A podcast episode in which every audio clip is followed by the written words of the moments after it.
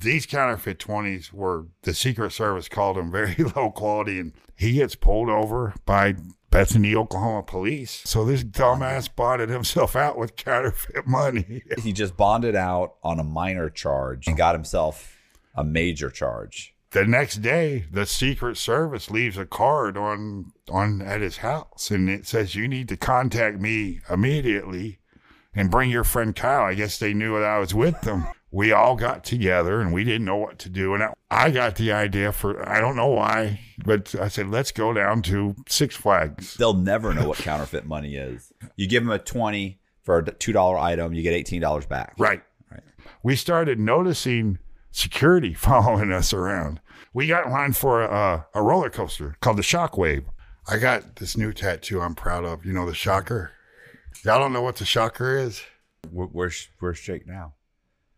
Jake's doing good. Jaking it up, catching a case. He had a federal, state, local task force for him for drugs. Okay, So, so what happened? What did he end up getting? got murder in the second degree. He got 25 years. You started this off saying he was doing fine.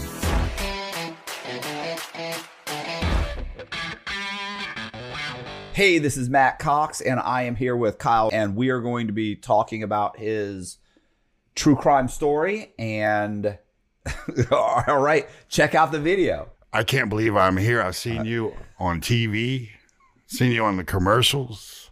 What am I doing here? How did I get here, man? I mean, you drove your motorcycle across how many states? Four or five. Yeah. It was a You nice ride. So, you don't look so bad. You came in, you said I have raccoon eyes or something. you, you, you, you, look all right now. Thank you, fine. Matt. Um, When you first took your glasses off, I was like, oh wow. He- when I got to the hotel last night, I was like, there's no freaking way I can do this, man. So here I am. it's fine. Um, so okay, well, so I mean, we talked on the phone a few times. You know, we just talked before here. So what? Let I mean, let's let's start at the because your story really it's it's it's not like you it's not like a drug st- like just like a drug story. Like it spans all the all these different things have happened that you've been on the peripheral of you know what i mean? Right. and then sometimes in the middle of but but have managed to not be t- gotten tied up in them but um so let's start at the you know at the kind of the i was going to say the crux of the problem but at the beginning which is you know so you know like where were you born and i and you know what does your dad do and what does your uncle do Okay. okay Life story here. yeah yeah I was born under a bad moon in Zanesville, Ohio, 1969.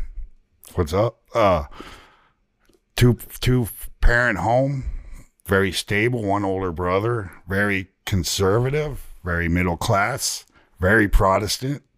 Um, well provided for.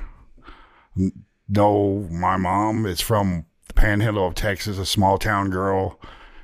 Very the nicest, the gentlest, easiest to like person I met. She's always been there for me. My dad comes from Dallas and he was a provider, a great provider. You know, classic old school dad took care of us. My dad was really strict. I mean, he he wore the pants in the family. My dad um got a scholarship, played major college football, was a Marine, and then became an FBI agent. Uh, and what did he, what did he focus on sports. Oh, and the F in the bureau. in the fbi yeah Well, my dad was a man that revealed very little about himself and even less about his job. But when we were in Ohio, where I was born, he was is just a re- resident agency. So I think they just covered everything. whatever came in the door, right? Could be bank robbery, could be drugs, could be. I know that he used to um It's not like he was on a task force. no, Okay.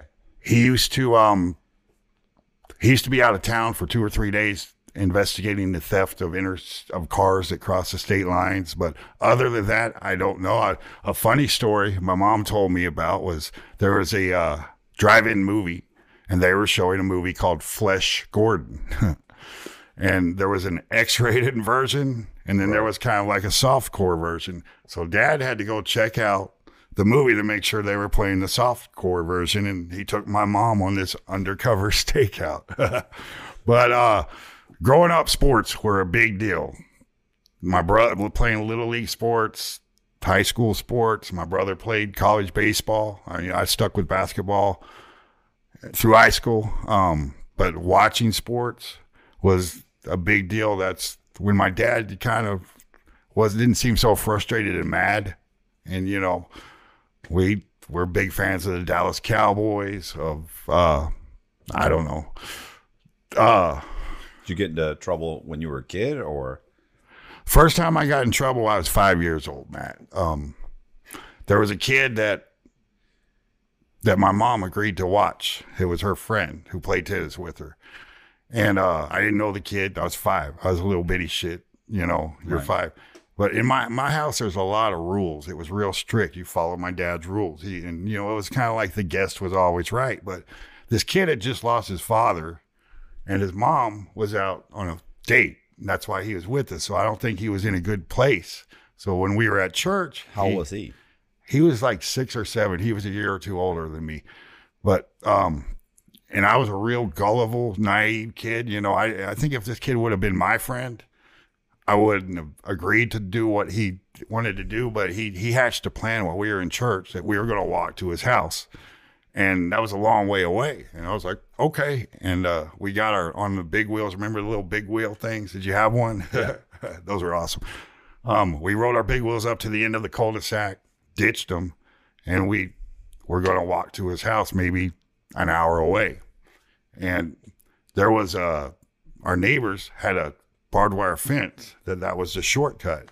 There was these two big German shepherds that kind of guarded the opening of this fence, and I was, I was scared of dogs. You know, we didn't have dogs in our family, so we get to these dogs. I'm scared, and the kid walks through, and he's like, "Come on, they're not going to hurt you. You don't get through." So, well, I walked through them. We walked to his house, and uh, he looks in the window, and uh, then he says, "Okay, let's go." And I'm like, "What the? F-? You know, why did we do all this just so he could look in his window?" So I was like, "I'm not walking through back through the dogs. We're going to go the long way." So the long way was like two or three hours, and we were going a long time. So when we were walking through this this um, farmer's field, there was a barn, and he pushed me in the barn, and he told me that the old widow farmer lady likes to shoot trespassers with a salt, uh, with a shotgun loaded with salt, and he pushed me in this barn, and I remember all the things up to that point, but after that, I don't remember anything. But we'd been going for hours. and My mom and dad were freaking out.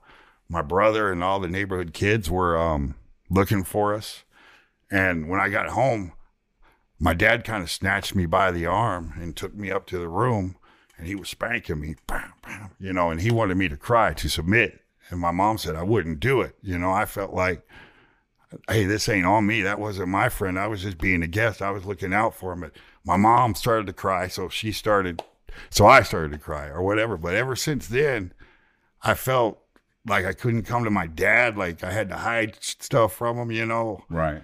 And after that, kind of a pattern established of taking risk. So, like when our neighbors had this shed, and I climbed up on the top of it, and I was throwing tools off of it. I got too far from the edge, and I took a header, and landed on my wrist. My wrist was hurt real bad, and I had to hide it from my dad, you know. And another time, I rode a skateboard down this steep ass hill, and crashed at the bottom. Had to hide it. Another time, I um was climbing this tree. I was way high, and I was holding onto a branch like this, and the branch broke, and I was falling, choo, choo, you know, hitting branches. I, Right. I latched onto one, and I caught myself. But, um, I just I, I've I've read about younger siblings taking risks, but it seemed like subconsciously I was finding trouble and then hiding. You know, Right. This makes me sound like some sort of psycho serial killer, but it's not that bad. But I think every single one of us, when we look back at our life, has little patterns and little tells that that I don't- I don't know. But Right. um, my brother always obedient, straight, you know, good at sports. He knew he was supposed to be a Republican when he was eight years old, kind of like Michael J. Fox, you Yeah. know.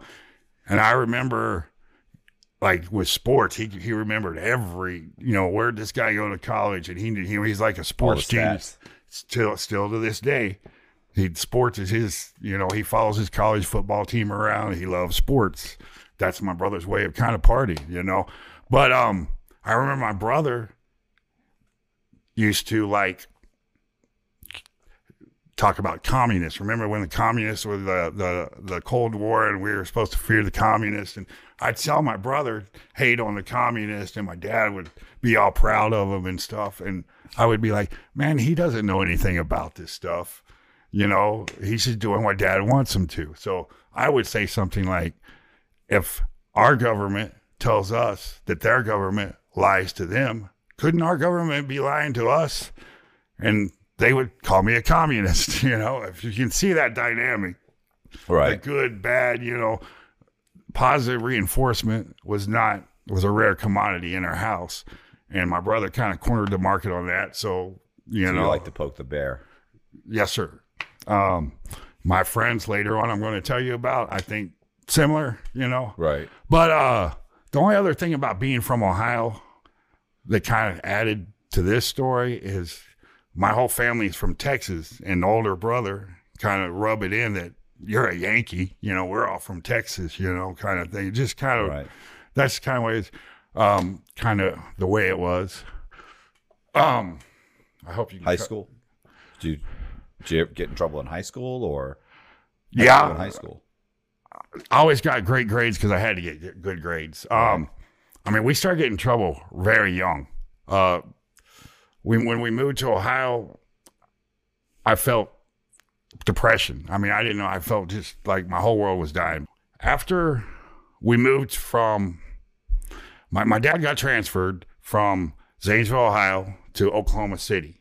He's from Texas, and the Bureau makes the agents move every 10 years. I think probably so they can't get corrupted or something. I don't know. But, you know, it's like you put in where your preferred residence is, and Dallas is where my dad's from. So we got closer to Dallas. So Oklahoma is Indian territory, if you remember that from your history channel. Right. And I think that place is a little cursed from all that. But when I moved there, I was immediately getting into trouble. It's just guys on my little league How old teams. were you? Eight. Jesus Christ. All right, go ahead. Um, I have a story, but I can't tell the story. But um, my one of the friends I met, my first friends, and this guy is going to be a key player in this story. Um, his name was Jake, and we played on the same little league ba- basketball team, and Right. same little league football, ba- basketball, baseball. My dad would coach one team, his dad would coach other. I mean, we were close, and so we I spent the night at his house, and um, his mom and dad said, "Good night, boys. Have a nice night." About thirty minutes later, his older brother Corby eases the bedroom window up, and I'm like, "What's up?" And we snuck out into the forbidden night, you know, and it felt kind of good. You know, we, I mean, I don't know what we did. We, I think we ran around and rang doorbells and ran.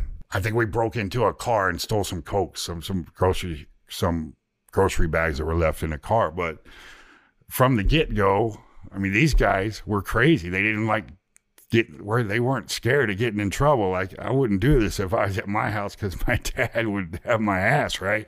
But um, through the years, we used to sneak out all the time when I hung out with Jake. Jake was was kind of the opposite. He was a confident, charismatic kid, you know, alpha. He, you know, when you're around Jake, you felt like you were you were the show. You weren't watching the show. You were the shit, you know. Um um like Jake when we were in elementary school, he would be like the the school fight promoter and he would get start a fight, but then he would arrange a decoy fight on the other side of the schoolyard so the real fight could last longer. Um, and he they were always talking about sex, girls. You know, I didn't even know what that was, but um, when when we were like in the fifth grades, or he was in the sixth grade, and he had a fifth grade girlfriend. He wanted to have sex with this girl, so he devised a plan that got and he got her friends using peer pressure.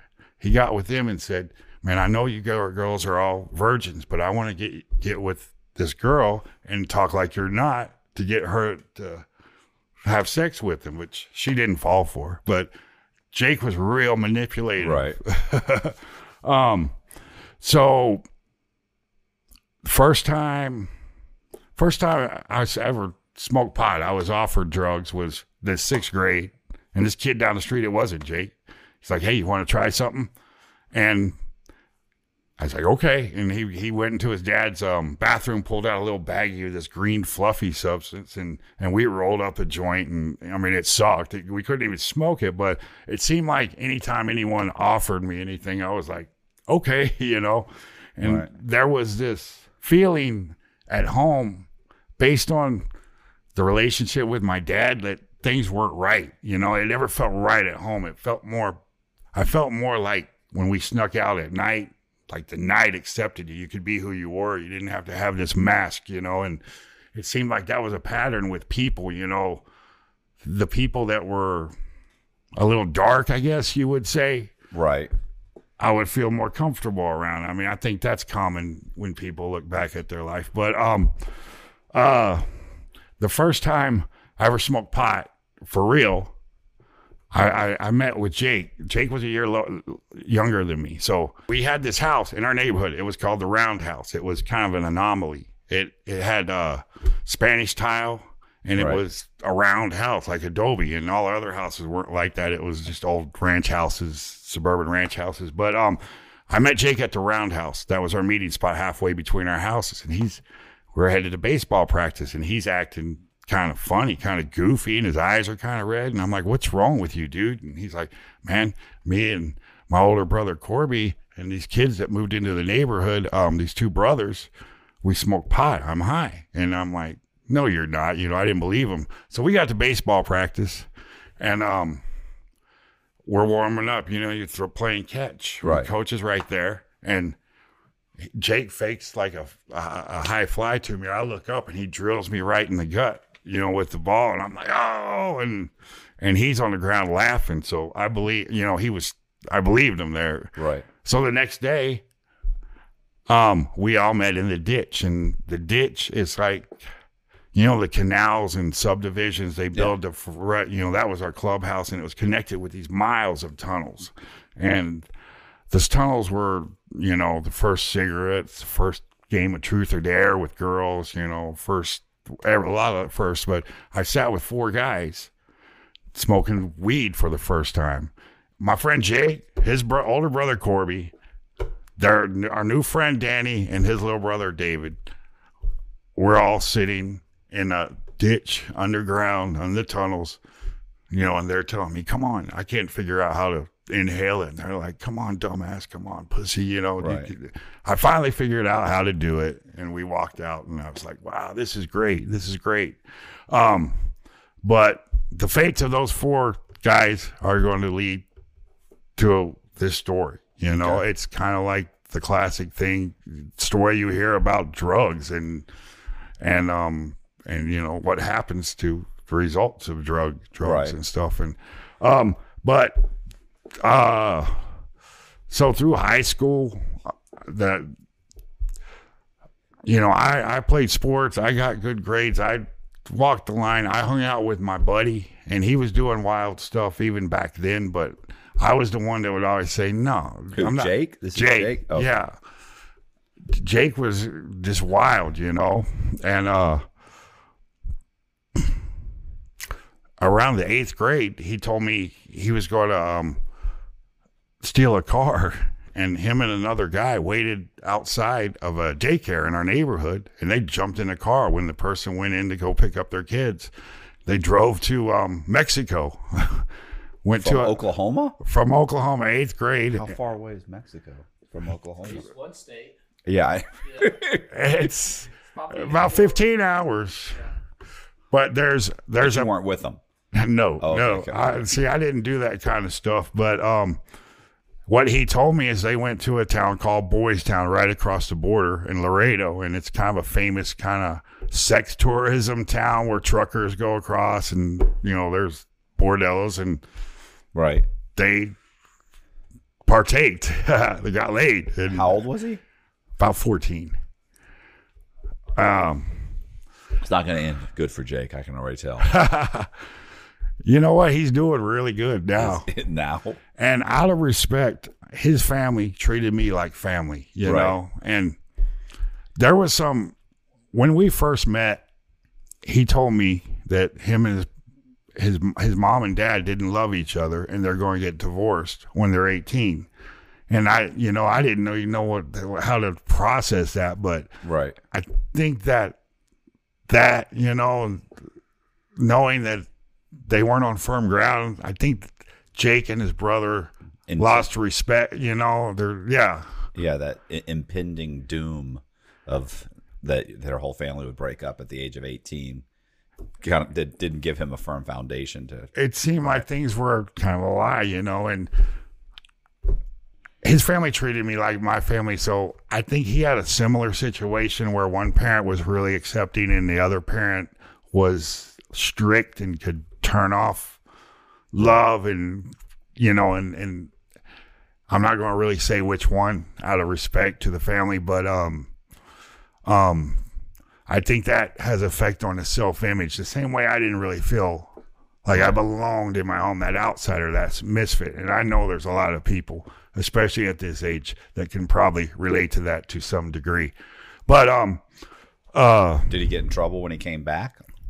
I mean, if he's gone, if it's a 15 hour drive, he would call his parents and they would they they rescued him. They get him a bus, Right. bus ticket, but when we were younger, they got into a lot of trouble and, and they um they they always had jobs and you know they did their chores around and you know it, it's it's not what you think you know things weren't all right in the lily white suburbs you know from the outside in it looks looks good but i mean i think we can all say that as well but um uh around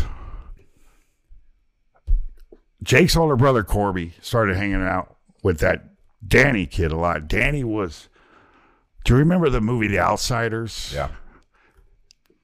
Danny was a greaser. He was a character from The Outsiders.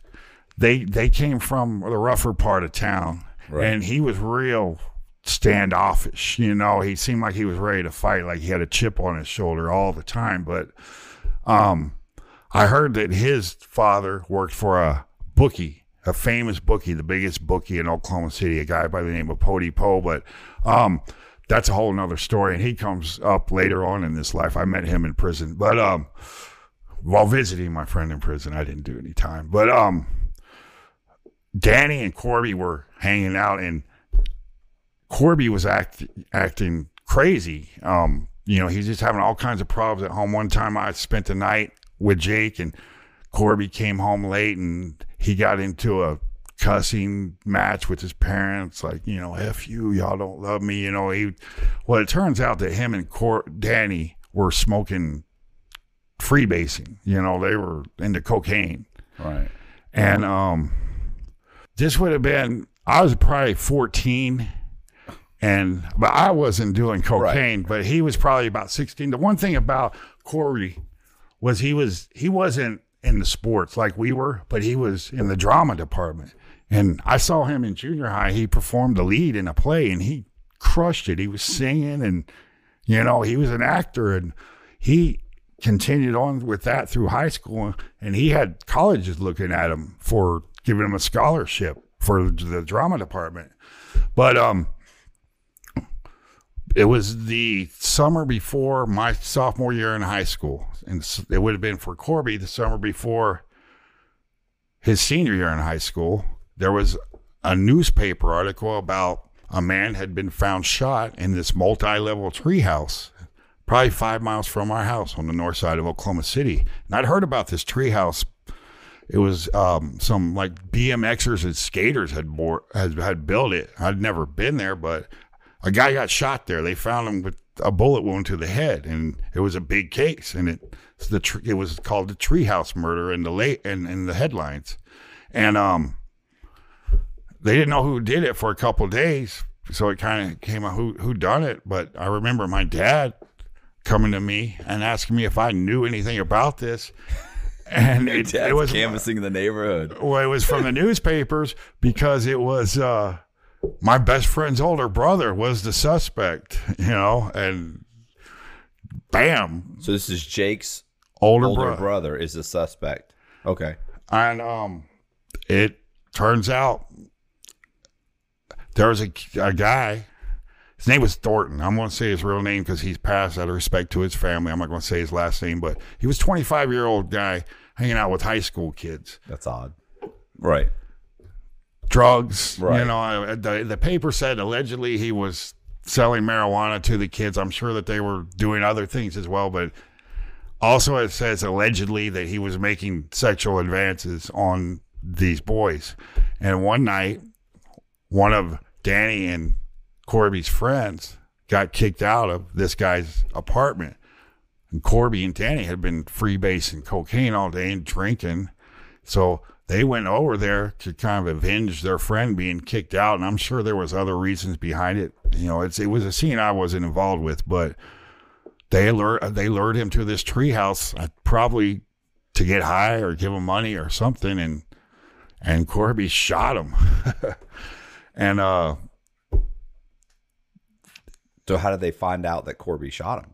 You're saying they didn't know for a few days, but how did I think he turned himself in, and I think they had a pretty good idea about it, you know, from from back traveling. But yeah, he turned himself in. Um, um, the crazy thing about that is, I remember one night me and Jake had snuck out, and we went over to Danny's house. And this was before this happened. Hopefully, you can edit it. but um, um, and it's the first time I see Danny kind of let his guard down, and he was, you know, we got high or something. We remember that song eight six seven five three zero nine, and we were air guitaring that, and it was cool. We had fun, but then I was like, you know, I got to go. Jenny, don't lose this number, right? Um, and um, so they they they made a big deal about it. You know, I'd walked home millions of times, but they're like, "No, we're going to walk you home." And Danny pulled out this gun, and I'm like, "What the fuck? We don't need this," you know. Right. And they they made a big deal about walking me home, whatever. See you later. Well, that was the same gun that was used in that Right. the, the murder, but it's devastating, you know. I felt bad for Jake. I felt bad for Corby. I felt bad for his family. You know, it was a big trial and So there was an actual trial, or did he ple- end up pleading guilty? there was a trial. And I haven't mentioned this on this tape. I mentioned it to you. Um, Jake and Corby's father was a high ranking official with the State Department of Corrections. He was one of the top five guys for the Oklahoma State Department of Corrections. So that was blasted all in the papers. And um, So he's trying to mount some kind of a defense, like hey he attacked me, or I was self defense and I shot him, that sort of thing, right? I mean, I'm I'm sure. they tried to Otherwise, there's no reason to even go to trial. Like I clearly trial- shot the guy. I read the transcripts and um it was basically I think it was whether or not there was going to be a murder or you know I think they his family hired high priced attorneys got it reduced to premeditated murder to a manslaughter. He got convicted of manslaughter in the first degree. How much? How much time? 99 years. At 17 years old. I mean, that's pretty stiff for a manslaughter. Well, I mean I, I, think mean, is he in? He's in jail now. Oh, okay. So he- didn't do 99 years then. No, he got out after 16 years. Fuck. Um. Yeah. doing really good. What I hear, I haven't talked to him, but making well into six figures, you know, Right. and on, on the right path. I think because of who his father was, and it was been blasted, he couldn't go to an Oklahoma prison. He, you know, maximum security prison, and I know that I don't know any of the details or particulars. I know that he was out in California and I think Washington State, and I think it was a pretty easy prison where he, got like conjugals and stuff like that, but. I'm I'm not sure. I mean, I know it. He got conjugals because I think he had a family. Man, I really I don't want to go into his Any- life. Anyway, yeah, yeah. So, I- so I hope y'all can edit No, that part. you gotta stop worrying. Don't worry about it. It's fine. I had all just, just Okay. um. So what? So, so anyway. so it was he- he devastating. right. Um, you know, I remember the radio played uh Hey, it's Kaley Cuoco for Priceline. Ready to go to your happy place for a happy price? Well, why didn't you say so? Just download the Priceline app right now and save up to 60% on hotels. So, whether it's Cousin Kevin's Kazoo concert in Kansas City, go Kevin, or Becky's Bachelorette Bash in Bermuda, you never have to miss a trip ever again. So, download the Priceline app today. Your savings are waiting. Go to your happy place for a happy price. Go to your happy price, Priceline. From the trial and you heard a shriek in the courtroom when they announced the sentence. And that was their their sister you know freaking out. And Jake uh, you know I felt like he was a pariah you know a lot of his friends parents told him don't hang around this guy you know he's bad news. And my family always never did that to me you Right. know they were they were friends with I mean we we were all tight and they didn't judge. But um it sucked. I mean, it's sad that that happened, you know, and I think that happened because a guy was really high in sight on in, in a state of psychosis induced by drugs, you know, and in his trial, it says, you know, he admitted that he doesn't remember anything until he, he hearing a gunshot and looking down and it was in his hand. So, um, crazy. Kids don't do drugs, man.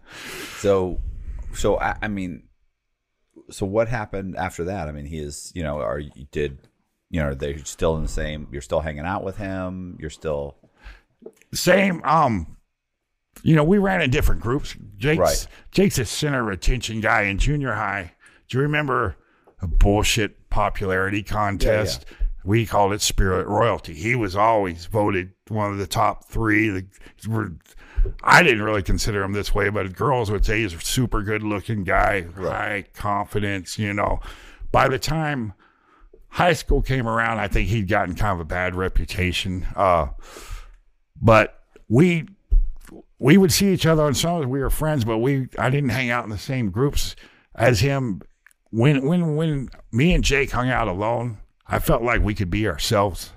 But it seemed like when we were around groups, that's when he tried to be a badass, you know, and starting fights with people and all that. And that was not my scene at all at that time. So right.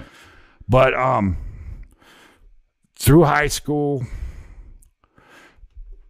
uh you know Jake played football and he was a real good football player and his sophomore year he was on the JV team and he he scored like seven of the touchdowns that their team it's you know seven out of the 10 touchdowns but he was hanging out with that Danny kid and why he would hang out with the same guy that was partially responsible, you know. Right. For a This is why I'm right. This is why you look back and you know what happened, you know. It's Right. it's friends even though I'm not making excuses for anybody or myself, but you I mean, you kind of, I'm sure you have done that to some degree, haven't you? Yeah, sure. Everybody does. Um, but they were hanging out. Danny and Jake were robbing houses in high school. And in Oklahoma City, the toughest neighborhood that we knew of was the projects called Kerr Village. So they would rob houses, go to Kerr Village, and handle their business, you know, trading their stolen goods and buying crack. and for suburban kids to go into the toughest neighborhoods, you know, I mean, Yeah, yeah, yeah. It's a, it's a recipe for disaster. it's also you know when you come from a very structured life and everything's you know as it should be there's no real excitement there's no real rites of passage proving grounds i think that's something that that was evident and all that but um jake jake was on the path to go to prison you know? Right. and but he straightened up and he had a a girlfriend a good a good girl that he that he you know they dated. And she i think she influenced him. He ended up dropping out of school because he got kicked off the football team and enrolled in a private school in which he um he could work at his own pace. And he finished his junior and senior year in one year married his high school sweetheart, and they moved away to Baltimore, which was a he needed to get out of all the influences that that he had. Um, so at, after high school, that's where Jake went.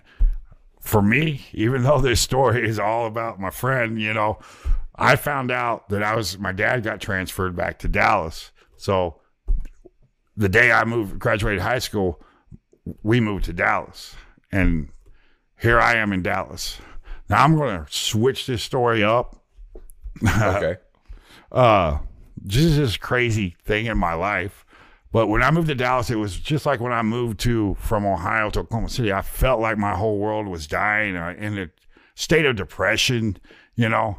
Which I should I, I was moving to a great city with beautiful women, you know, all kinds of opportunity, but I had to feel sorry for myself, you know, and right.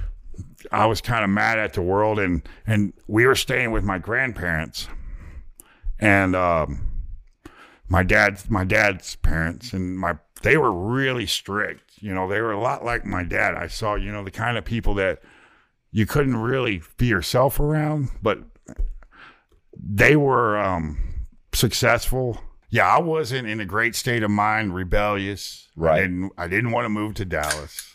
Right. Boo-hoo, little violence. Um, we were staying with my grandfather. My grandfather was very religious, and um, So you Catholic? no, we were Protestant, very Protestant people. Very hold your emotions in. Really, Yeah. So so Catholics, I feel are very. It's a very kind of a scary religion. there's all kinds of you know. There's all kinds of saints and spirits, and there's all kinds of shit going on. There's crosses and don't get me started because you will not get monetized, and it's off it's, off you know, topic. there's uh, there's there's the, the seances and there's um, what do you call it um, exorcists and you know all this creepy shit comes out of the Catholic religion. Like it's super creepy. I mean, when I was a child, they told me that there's this invisible man that controls all, and he knows every thought in my head, and he's judging my. To me, that's pretty scary and intrusive, but that's a whole nother. Should should keep you on the straight and narrow, but it, apparently it didn't. so, so you moved. So you moved. So we moved, and um, we were staying with my grandparents. My grandparents, my paternal grandparents, always represented how we were supposed to be. You know, Right. nice house, country club, brought us to church. Grandma always had swimming lessons and tennis lessons and vacation Bible school. And um, so they represented, you know, Yeah, some- yeah, what, what what you're- I thought the at that time was righteous. Yes. Pious life that you're supposed to be living. Right on. And my grandpa, and, and you just mentioned that you're a Catholic, and the difference between Cath- Catholics and Protestants, which I am, is that in Protestants, you decide on your own free will when you get saved, when you accept the Savior, you buy the whole Bible, Jesus. And when I was little, older brother, of course, did it when he was 12. And um, like a lot of people do it, I noticed my older brother all s- sitting with the the kids from his his uh, class, and they all got saved at the same time. And I thought to myself, just like the communist thing, I'm like, well, that preacher says that this is you're supposed to be sure, absolutely pure faith, but why are they doing it all around the same time? Are, are they actually sure when you're 12 years old? Are they doing it because their friends are doing it or because grandma and grandpa did it and because mom and dad did it? I was that kind of asshole that questioned everything from from the start. So I never did it because I didn't feel like I would be being honest. I thought eventually I would work myself when I got older, you know. So um um my grandpa you know, at that time I had long hair, smoking, kind of a little rebel. Grandpa had a talk with me, a come to Jesus talk, literally. Right. And I gave him the same answer I just gave you, very respectful and, and honest, you know. And he was quiet because he couldn't say nothing. And the way, it was the way my dad, my grandpa was, is you could tell that they were upset, but they, all their emotions were bottled Internalized it. Yeah. That's a big theme in my in our family. But um, the next day, my grandpa freaked out on me, and it's something involved. He accused me of uh, being about the worst person you can be, which I wasn't, and it was involved another family member, and it was kind of a backhanded accusation, and and it was stupid, and I knew it was based on our conversation before, but at that time, you know, my dad had told me. Um, I mean, my dad had this conversation like, "Son, you shouldn't be doing this or whatever," and I got mad because I was like, "That's what he thought I was doing," you know. And um, I, I I told my dad I can't stay in this house anymore. Yeah, and you know, my dad understood. I mean, the thing my dad, my grandpa accused me of was I can't even address it, and it didn't happen. You know, it was stupid, and my dad understood that. But um, I left, and but that's the point in my life where all the things that my friend Jake, you know, had offered to come on, come do this, come get in this kind of trouble. And I always said no. At this point, I said, F it. I don't care. It was my breaking bad moment, I guess, even though I'd Right. never heard that that term. So by the by the, I moved to Dallas and the first friend that I met in Dallas, this is a crazy story.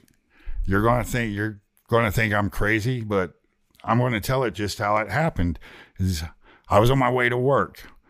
I seen this little, hot little like like uh heavy metal, dope skinny kind of Stevie Nicks type.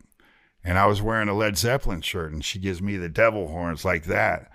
And uh, that was my first friend in Dallas. And she was 17. Her name was Sheila. And uh, that day we had lunch. And she's asking me what I'm into. And I was like, you know, I like music, having a good time, sports, whatever. And she's like, no, what are you into? And I'm like, I don't know what you mean. And she says, I'm a witch. And she said, "Oh, it won't work on you based on my reaction. You know, I that's a world I never acknowledged, whatever." So anyway, her she had a boyfriend, and they were my first friends in Dallas. And her boyfriend's name was uh, John. What was he? He was just a suburban kid that they were they were hellions, but Right. he never said anything. They were hardcore alcoholics. And At uh, 17? Yeah, I mean, they were the kids that I didn't hang around. You know, the freaks in school. Right, right. They were more like that. You know, we were more like The jocks. You were eyes yeah, on wearing, polo wearing. Yeah, The socias. we- yeah, yeah. Outsiders. Yeah. I like it. But um, one thing this guy told me, you know, he had these friends, and in Dallas, on the north side of Dallas, there's a big old church. It was called the Word of Faith, and um, it was a famous televangelist named Robert Tilton. When you know, broadcast on TV, I think he got caught up in a scandal.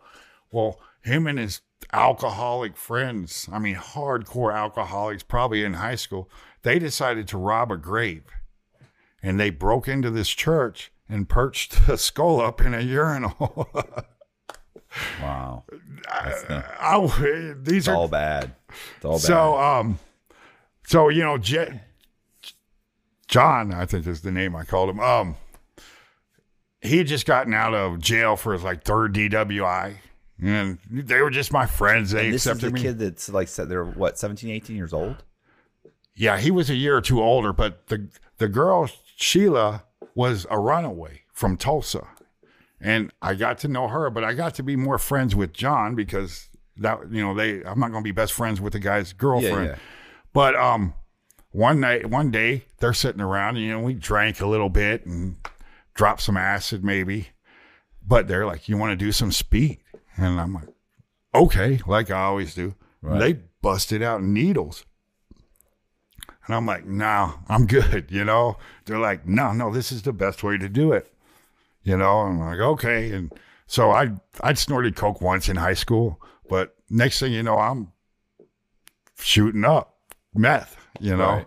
And I hear all the addiction shows on YouTube talk about horrible addiction people get on opiates and heroin and stuff like that. But I mean, shooting up meth, I did it on the weekends and I went to work. Oh, I didn't become a junkie like Right. that. But um, that went on for about a year. But crazy story.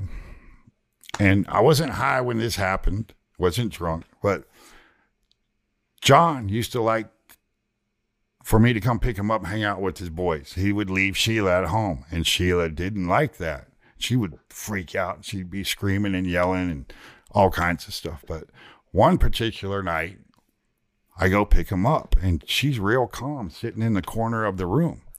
And the mood's kind of like um, when a storm hits, you know, that morose, just kind of quiet, but you feel something in the air. Right. She looks at John as we're leaving and says, I won't be responsible for what happens to you if you leave me alone tonight. And we're like, okay, you know, she, she's tripping out. Put a hex on him or Okay. So we go over to his friend's house, and his friend has a Japanese fighting sword.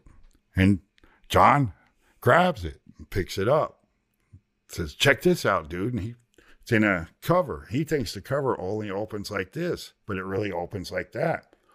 And he sliced his fingers bad, like blood's everywhere. So I'm freaking out. You know, I take him to his mom's house. His mom takes him to the ER.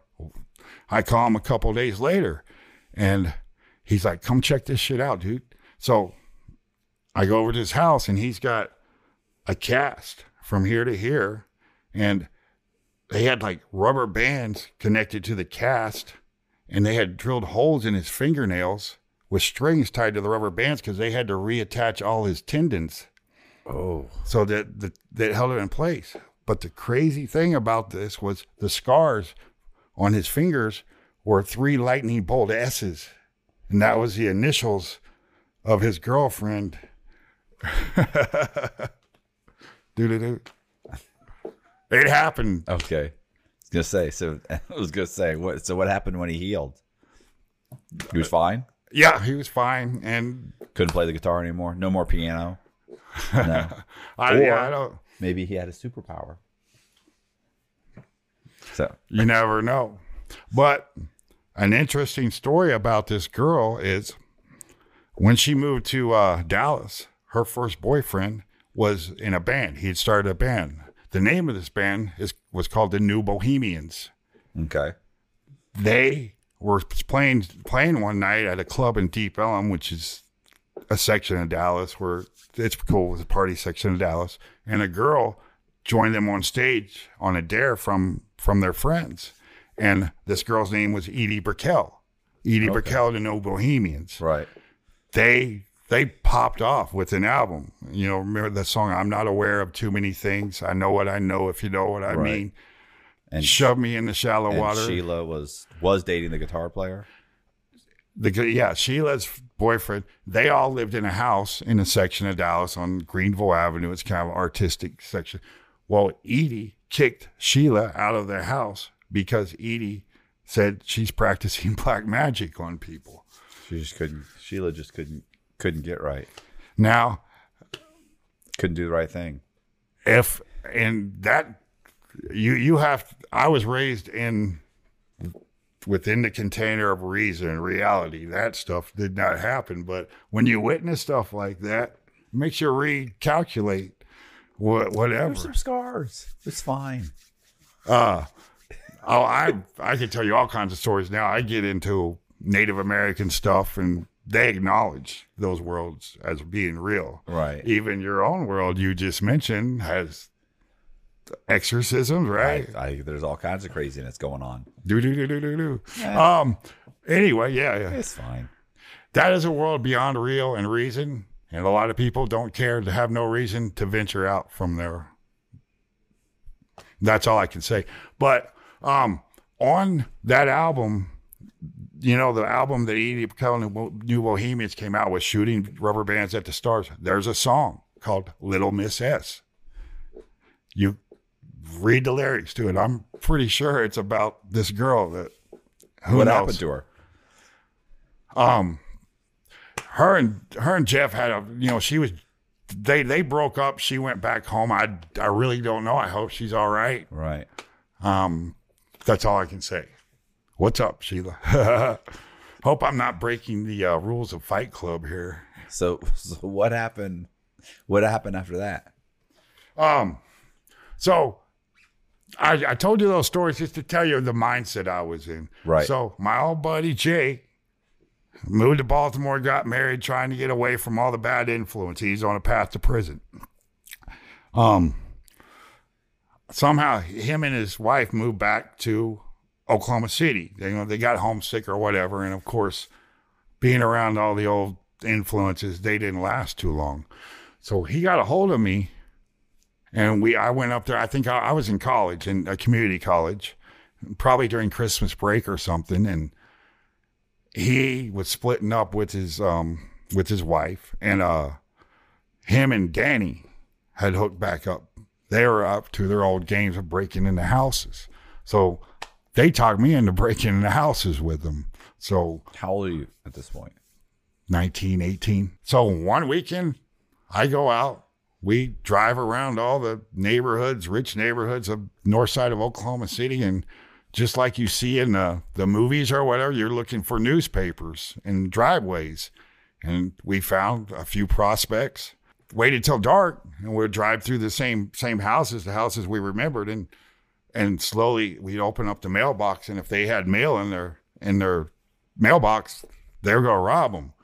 And uh, this was way beyond my. because they're assuming that the house is is vacant because they didn't get the mail. Someone's out. Of, yeah, they, they got newspapers in their yard. They're getting mail. They're um, they're they're robbing the house. That's you know, I, I mean, security people used to say, don't leave if you're if you're going out of town, pick up your You have somebody pick up your newspapers. Yeah, yeah. Wouldn't happen now because no Nobody one gets a newspaper.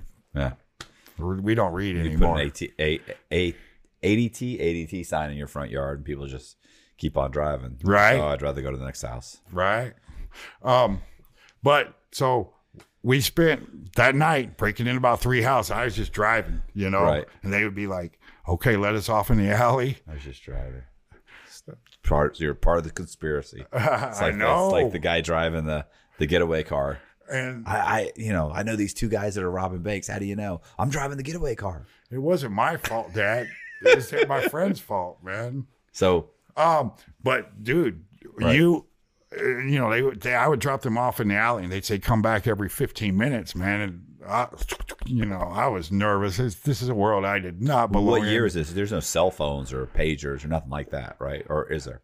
It would have been be in 90s, right? 1988, Yeah, no. 89. No, you guys. It was don't. pagers. Yeah, but there's no fucking. It's not like you guys had a, a Motorola No, no, cell I phone. get where you're going. Yeah, yeah, yeah, yeah, yeah, yeah. Oh no, so I was wondering, like, what do you mean every 15 minutes? Like, Yeah, and I had to drive back, and I mean, I'm not, I'm not proud of this. Yeah, yeah. Uh, you know, I just did it. And they're very influential about from my friends, but um, we robbed about three houses, and Right. the funny thing after this happened, and we had VCRs and silver and gold, and they got a bunch like pill ca- cases full of change from this one. I mean, a thousand dollars worth of spare change that a guy had or something. I don't know, but um. Danny and Jake would have this conversation that I'm sure they've had many times before, where Jake was like, okay, we're going to take this money and we're going to invest it and we're going to rise up. We're going to quit robbing houses. And Danny was like, we're gonna we're gonna go buy heroin, that's Right, or yeah, like- we're going to buy cocaine and start We're selling go- it. we're gonna. This is our our our come up. And, Wow. uh, and and and Danny was like, "Okay, yeah, we're just going to do this one time. We're going to let's show Kyle a good time, right?" And we go to, into the projects. The toughest neighborhood of Oklahoma City was called Kerr Village, or at least it was to us. And Right. drive into the projects. And the thing about that place is there's only one way in and one way out, which kind of adds to the element of danger. But my friend had been doing this since high school, you know, a little 16 year old kid going in, in these places. And he told me, he's like, you know, these people have the edge on us because, you know, they're from the projects or whatever. And he said, all you have to do is act crazy. Do something crazy in front of a group, and you take the edge back. They're scared of crazy white boys. Is exact. You know, this is the kind of mentality. This guy, So- he had nuts, dude. Right. Uh, he had nuts from the time he was young, dude. But um, so we went in there supposedly one time, and then that's that lasted like three or four days of a crack binge, and You guys didn't. there- was no. You didn't We didn't do our come There's no no reinvestment.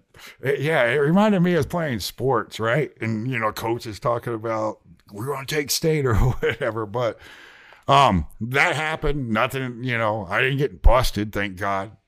But um, I guess I went back back home to Dallas, and it was summer vacation. Jake had kind of linked up with this other guy, and his name I called him Aldo in the book. Right. I'd heard about Aldo in high school, like all the girls chirping through the halls about this great looking dude that they all liked. And he was from a different school and he was kind of like a pirate or a conquistador conquering all the suburban girls, you know. I could have named him Fonzie or Right. Fabio, okay? And uh I'll bet you that Colby doesn't know who either one of those people are. I know Fabio has long hair. It's bad see, all this stuff is dated, yeah. You No, don't every- know no, I understand everything. I I know everything that you know everything you're saying, but you know, If, I, I every time I I think oh that that's you know my generation, I immediately think Colby's never seen The Outsiders. He doesn't know what a greaser is. He doesn't know what a soch is. He did, like there's all these things that I've usually I say something, but I was gonna dude, we could educate you look on stuff that he has no reason to know.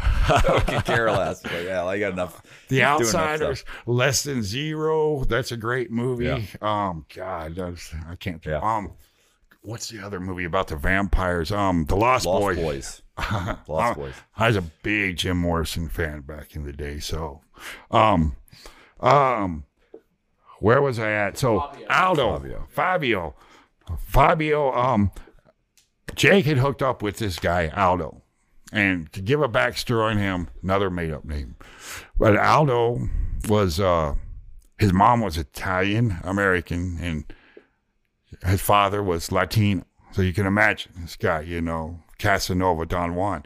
But Aldo had gr- spent time in Houston. So I guess Jake and Aldo had combined their superpower superpowers of juvenile delinquency and he Jake started doing what he talked about with Danny. They were going to Houston and scoring um ecstasy, MDMA. Right. And um, so they were driving down there one time and they were drinking or something and and Aldo rolled a car and he got busted and they busted him for a DWI and had, they had traces of cocaine or something like that. So Aldo was sitting in the jail kind of. I think he was just sitting out his DUI time. And Jake got a hold of me. It was it was uh, my summer vacation from college. What did I do on my summer vacation? You know? Right. So he's like, dude, I got this new crew and we're going to Houston and it's not what I was doing with Dan. It's fun. You got to come check it out. So I was like, okay, that sounds awesome, man, you know? And uh, so I moved up to back to Oklahoma City and, and me and Jake started going down to Houston and scoring ecstasy pills. And we were living with this girl, you know, very attractive girl, and there was all the girls in the scene. They would come down to Oklahoma City, and I mean, they would come down to Houston with us, and Houston at that time was just crazy. You know, it was all these clubs, um, all these suburban kids, and that that vibe. You know, when you're on X, you're you, everything is relevant, and you're cool, and and it's just a spirit of love, energy, man. It's cool. But um, to be down there scoring drugs, it's it's it's a port town, so all the suppliers know people come in from out of town. So when word gets out that there's buyers, you know, they would come to your hotel room and offer you, I got this, this, this for this much. You know, it was kind of cool and it was kind of like underground. And at that time, you know, you're worried about your future and going to college and what you're supposed to be major, but this was majoring and this was different. This was free, you know, it was like F you to all that stuff. So, um, So we started driving to Houston, picking up three, four hundred ecstasy pills. And you're bringing them back. What are you doing? Are you selling them yourself, or you Yes. somebody else? Okay. We're selling them, buy them for six dollars a pill, sell them for twenty five bucks a pill. And this is at the time fashion to set the scene. It's remember the kind of the zoot suits, uh, like Girbaud and Kazi and Z Cavaricci. Oh, There, the. Yeah, I remember. that was our crew. We all had Z Cavariccis with their baggy pants, and they were filled up with pills. And we were only 20 years old. We weren't even old enough to get into the club, right. but bartender give them a couple. I mean, we were kind of like the draw, you know, Right. and free drinks. It was living that high life, and uh, so that went on, and you know, eventually, I mean, I remember the girl that we were living at. You know, when we moved in there, I was like, "Man, are you sure it's okay for me to stay with her?" You know, and he's like, "Oh, she don't mind." You know, it's it was a one bedroom apartment, and I, I don't. It, it was too much, you know. And but I remember that she had told me that her her mother was dating or friends with the guy that worked for the sheriff, and even back then, you know, girls talk. Our business was being told to authorities or whatever, Right. and um, but you know, we were driving from between Oklahoma City and Houston like once, twice a week, you know, and then eventually we were living in hotels and it was just crazy. I mean, it's it's a lot of work doing that, you know. Right. And um How long did this go on? Um it went on my summer vacation basically, but we eventually moved into an apartment. And uh, it was a real high tone, high, a nice apartment. It had two bedrooms. It had a hot tub in the bed in one of the bedrooms, and uh, it was like less than a mile from the subdivision we grew up in, the far northwest side of Oklahoma City. But um, um, our our landlord was this finance guy that'd been barred for doing some shady deals or something. Right. He sat in the leasing office taking bets. He worked for a big bookie all day, but we would pay our rent with pills or later eight balls. You know, it was kind of kind of weird, but you know, it was club life, all that. It's kind of like a 16 year old wet dream. You know, Right. girls, money. Jake and Aldo bought matching Z- ZX10 Ninja, you know, motorcycles. They might as well have said, had I am a drug dealer tattooed on their foreheads, you know. They I remember Jake used to Western Union money to Houston to make deals. I'm like, you can't do that. You're leaving a trip, you know. He's like, oh, fuck it. If they if they don't catch it with me on me, they can't, you know, do so. Yeah, that's not true. But uh, I hear you saying I when you're like- a kid, right? Yeah, and Yeah. Uh, the feds they can do anything. We're all guilty. If, Right. if the feds want you, I hope they're not coming after me after all this, dude. But um, uh, so Aldo, the the the profit ecstasy, we weren't making that much, and um, I had I had taken a couple thousand dollars out of my college fund, you know, and I, I gave it to Jake, and I told him, dude, I'm not a drug dealer. You know, I, I just want this money back. I was kind of like that idealist. It's like, man, these drugs were meant to teach us, you know, like a hippie. I don't believe in making money off of them, you know, just pay me my money back. He's like, sure, okay, you know. Um, but uh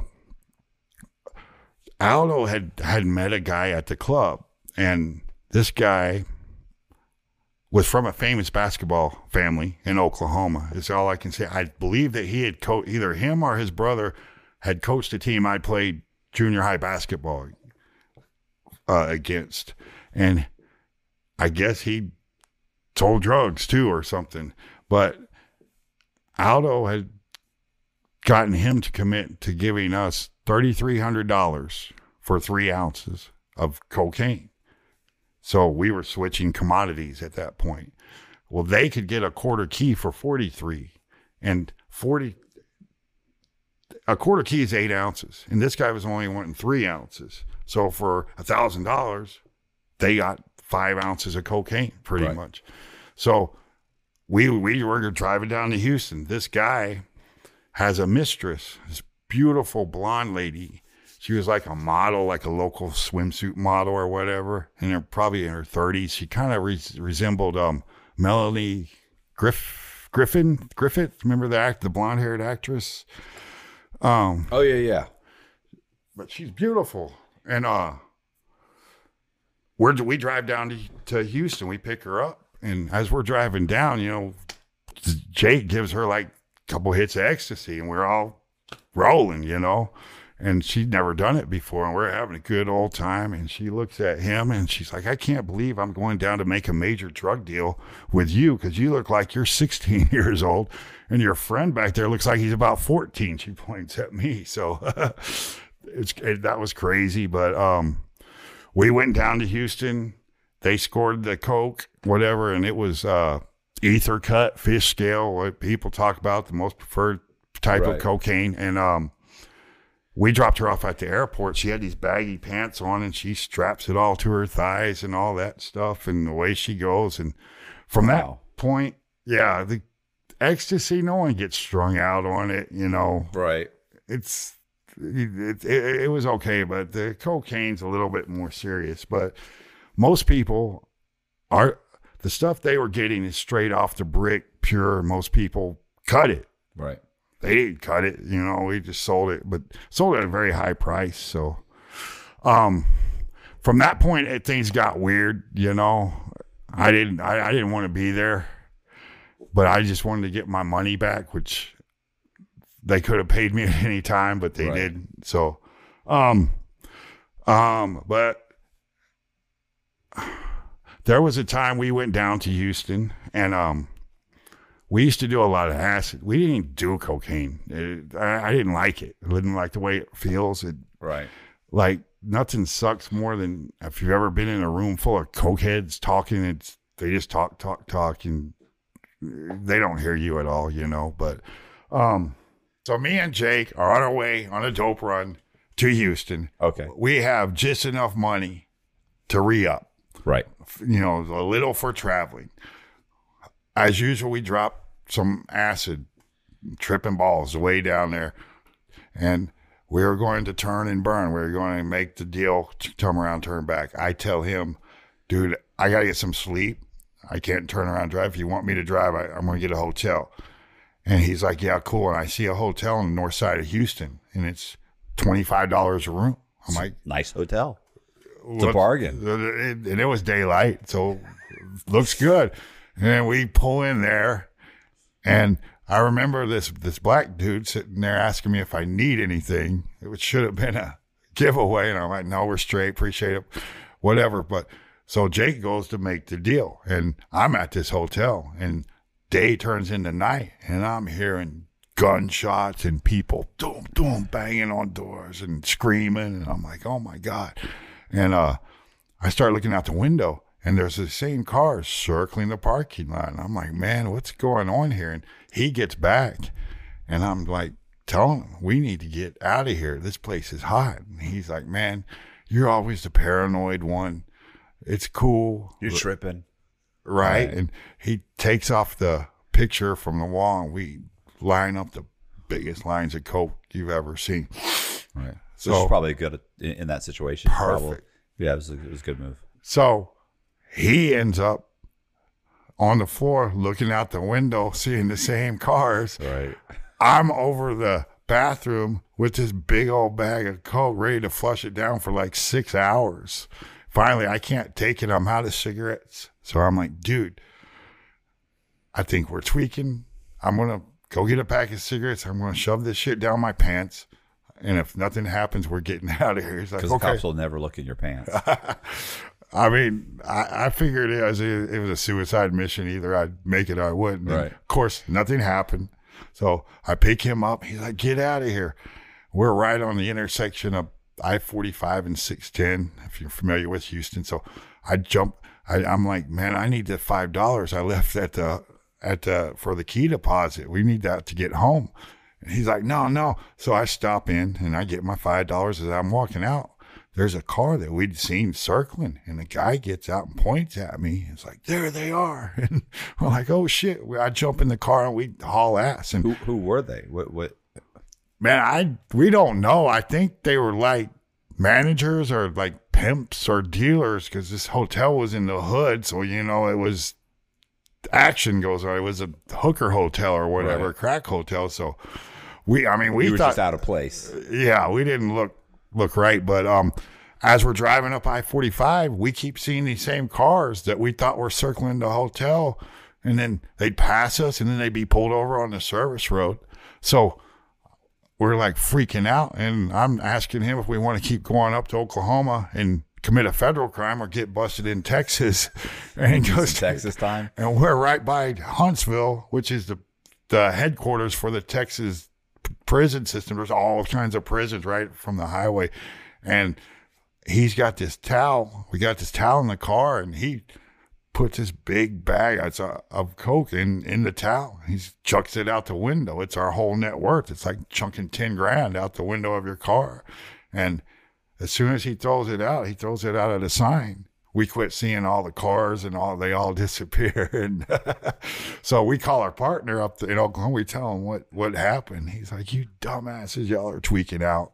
But um, You know how many sto- stories I've heard about guys flushing uh, half a key down a fucking toilet? I, I mean, left. This is like a, a common thing. I hear these guys they they get fucked up and then they get freaked out and they see like the same car twice and in their mind they're fucking they're they're coming at the at the room with battering rams like in their mind the cops are pulling up and everything and really no it's just some guy driving drove by twice it's actually two different cars you know it's a strange thing, the mind on drugs. You know, don't get high on your own supply, I guess. But um, we we ended up calling our buddy, and we sober up by the time we get to Dallas, and we pull up to the sign and.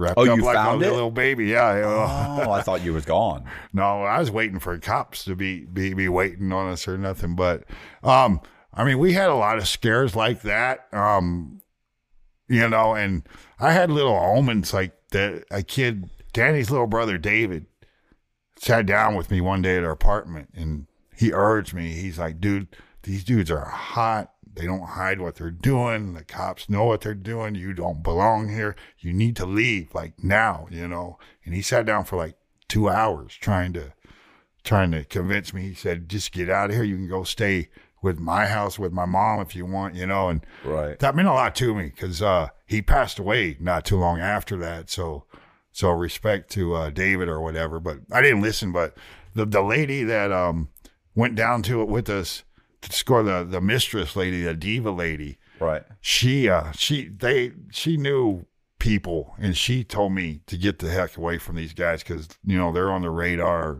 Cops know what they're doing blah blah blah. So um and we even had a guy that was staying in an apartment tell us that one night a guy in a suit was roving around uh, the parking lot writing down license plate numbers and he even came up to our apartment was looking inside so i have no idea what that was all about but anyway um you know it's a lot of work driving to houston once or twice a week and running an organization and doing all that. One of the cool things about it is when counting the money when you're you know a part the whole floor is covered in 20s hundreds or whatever. One night um jake tells me he's going to um wipe his ass with a hundred dollar bill because he always wanted to do that. And he did and flushed it down the toilet. Stupid. But uh we we met this guy. We, it was the night of the Sp- Sp- Tyson, mike tyson spinks fight in 1989 we got a room hundred dollar room at the marriott or something like that just to watch the fight on the pay-per-view.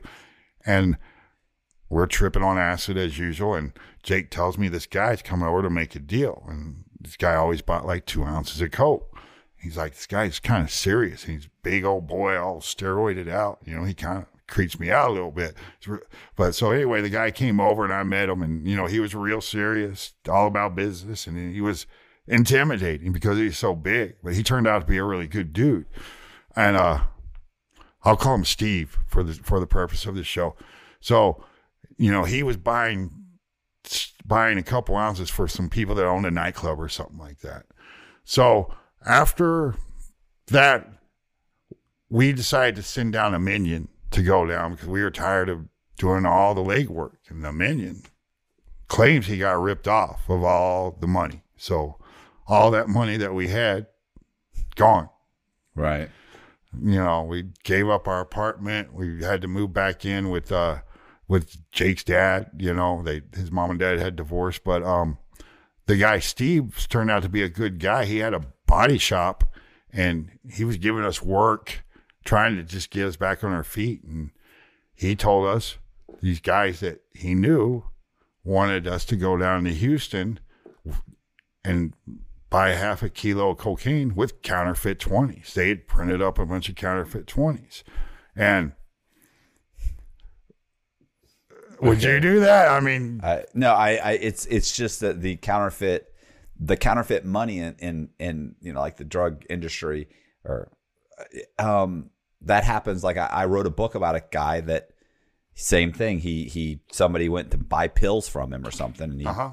he bought pills, and the guy gave him the money and was trying to get out of the car. He's like, whoa, whoa, whoa, wait a minute. He was counting the money. He said, I counted the money, and he said the money was there. He said, but it felt weird. Like uh, he's like, you know, you, he said you don't realize that you can feel it, you know. And he said, so I counted it, and if you don't, he said, if you don't have the right paper, like it doesn't feel right. Like that's a obviously the paper is a big thing, but he counted. He was like, something's wrong. So he turned on the light. He's looking at. it. He's like, but it looks good, but I could feel like something was off on the money. The guy took. The guy immediately jumped out of the car and ran.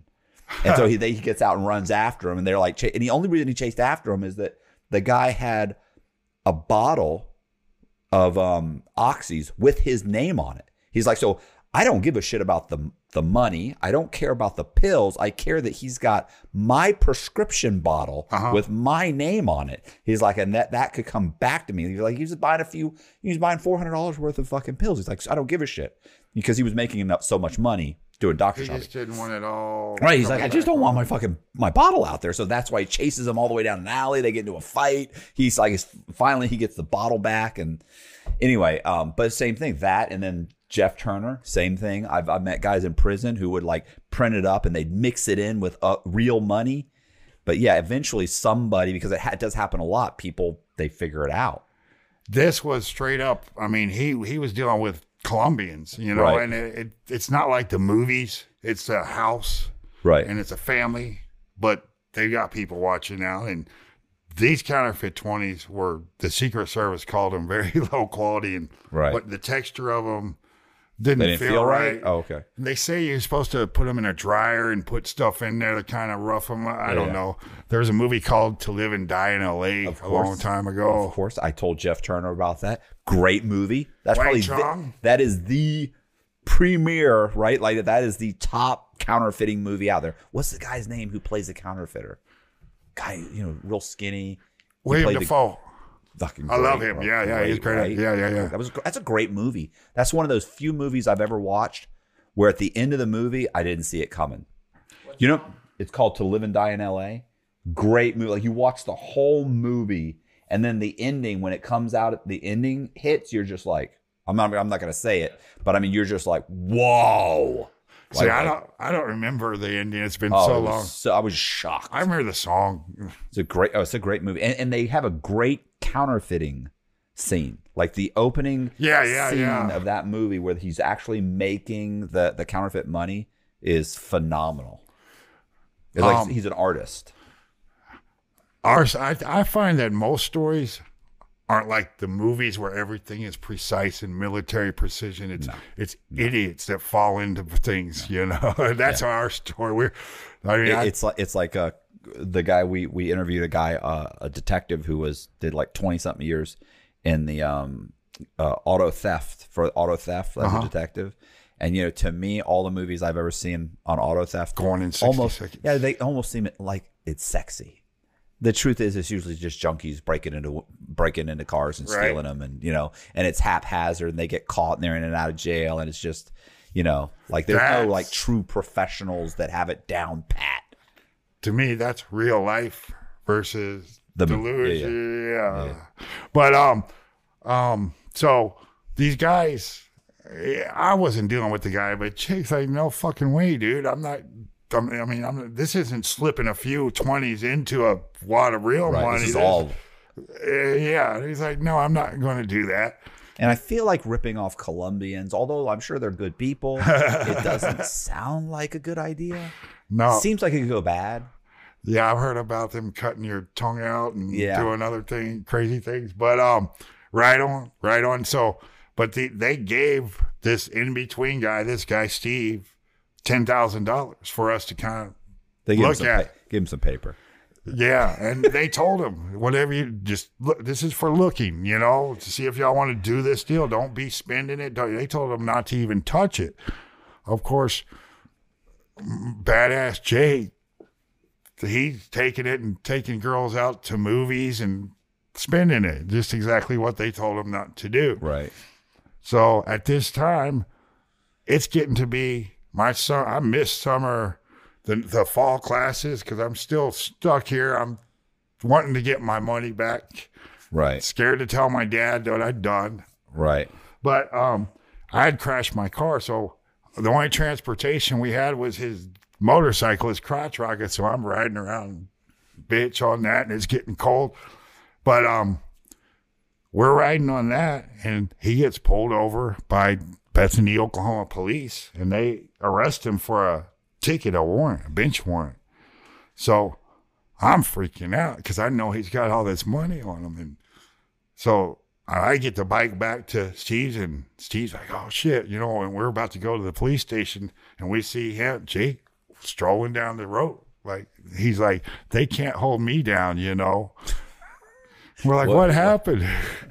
And he's like, um, "Well, when you know when they bust you, they take all your possessions, and they've seen all this money." And the jailer dude's like, "Son, you got enough money to." To bond yourself out, so this dumbass bonded himself out with counterfeit money. So you know we're not. That's not going to be. Yeah, that's, yeah, that's that's gonna catch up with you real quick. So now you're just waiting for the. So you just bonded. He just bonded out on a minor charge on a traffic warrant. Yeah. and got himself a major charge. The next day, the Secret Service leaves a card on on at his house, and it says you need to contact me immediately and bring your friend Kyle. I guess they knew that I was with them. So this How'd is you How'd you feel when you saw your name? The was- heat shoot up through your body. like, it, oh my god! yeah, but I knew I hadn't. You know, I hadn't done anything. Jake does what he does I'm best. just driving the car. He just, it's yeah. but uh, Jake, I mean, of of all the stuff we did, I mean, if they we either caught you got caught with drugs, that's more that's bigger than counterfeiting by a long shot, Right. I think. But anyway, um, Jake's like, okay, he does what he does best. You know, he starts scamming, making up a story. He's like, okay, we, I'm going to say that I was at a bar and a guy came to me and asked me for change. And he's like, you're going to verify that. And I'm like, no, I don't want to do that. They, they, now they, I'm lying to an FBI agent. they know, let's, you know? let's keep adding on to this problem. and he asked me for change. I had a he had a I had a million dollar bill, and and he and he gave me change using these counterfeit hundreds.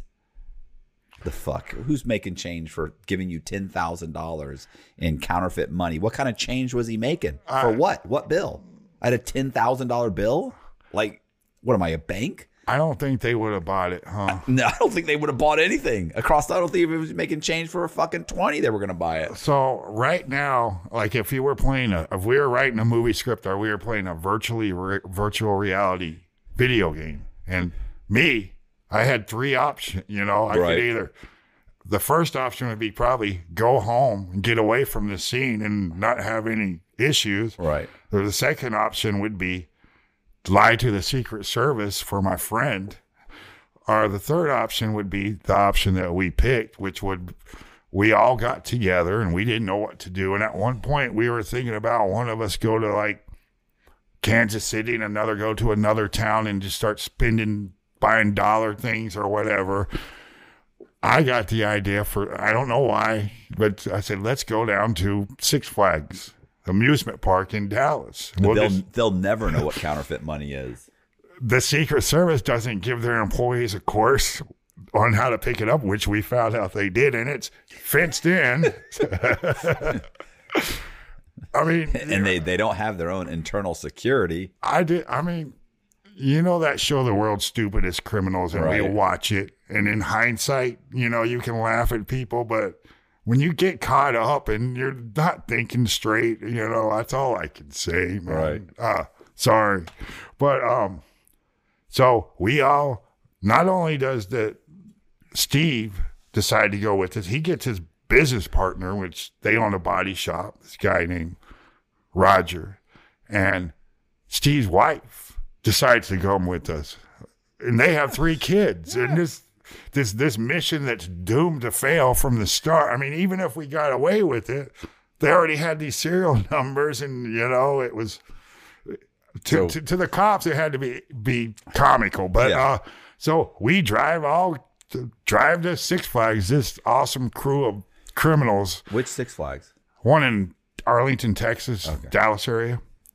So I guess subconsciously I was getting closer to home one way or the other. But um um so we get a hot we get a hotel room that night and next morning off we go and I'm the most proactive one there. I mean, we all had two thousand dollars to spend. There's five of us, that's ten grand, but I'm doing it, man. I'm buying shit. You know, So are you supposed to be trying to get change or just spend it? I'm buying like a little keychain or a getting- trinket. getting cha- okay, so you give them a twenty for a two dollar item, you get eighteen dollars back. Right. Right.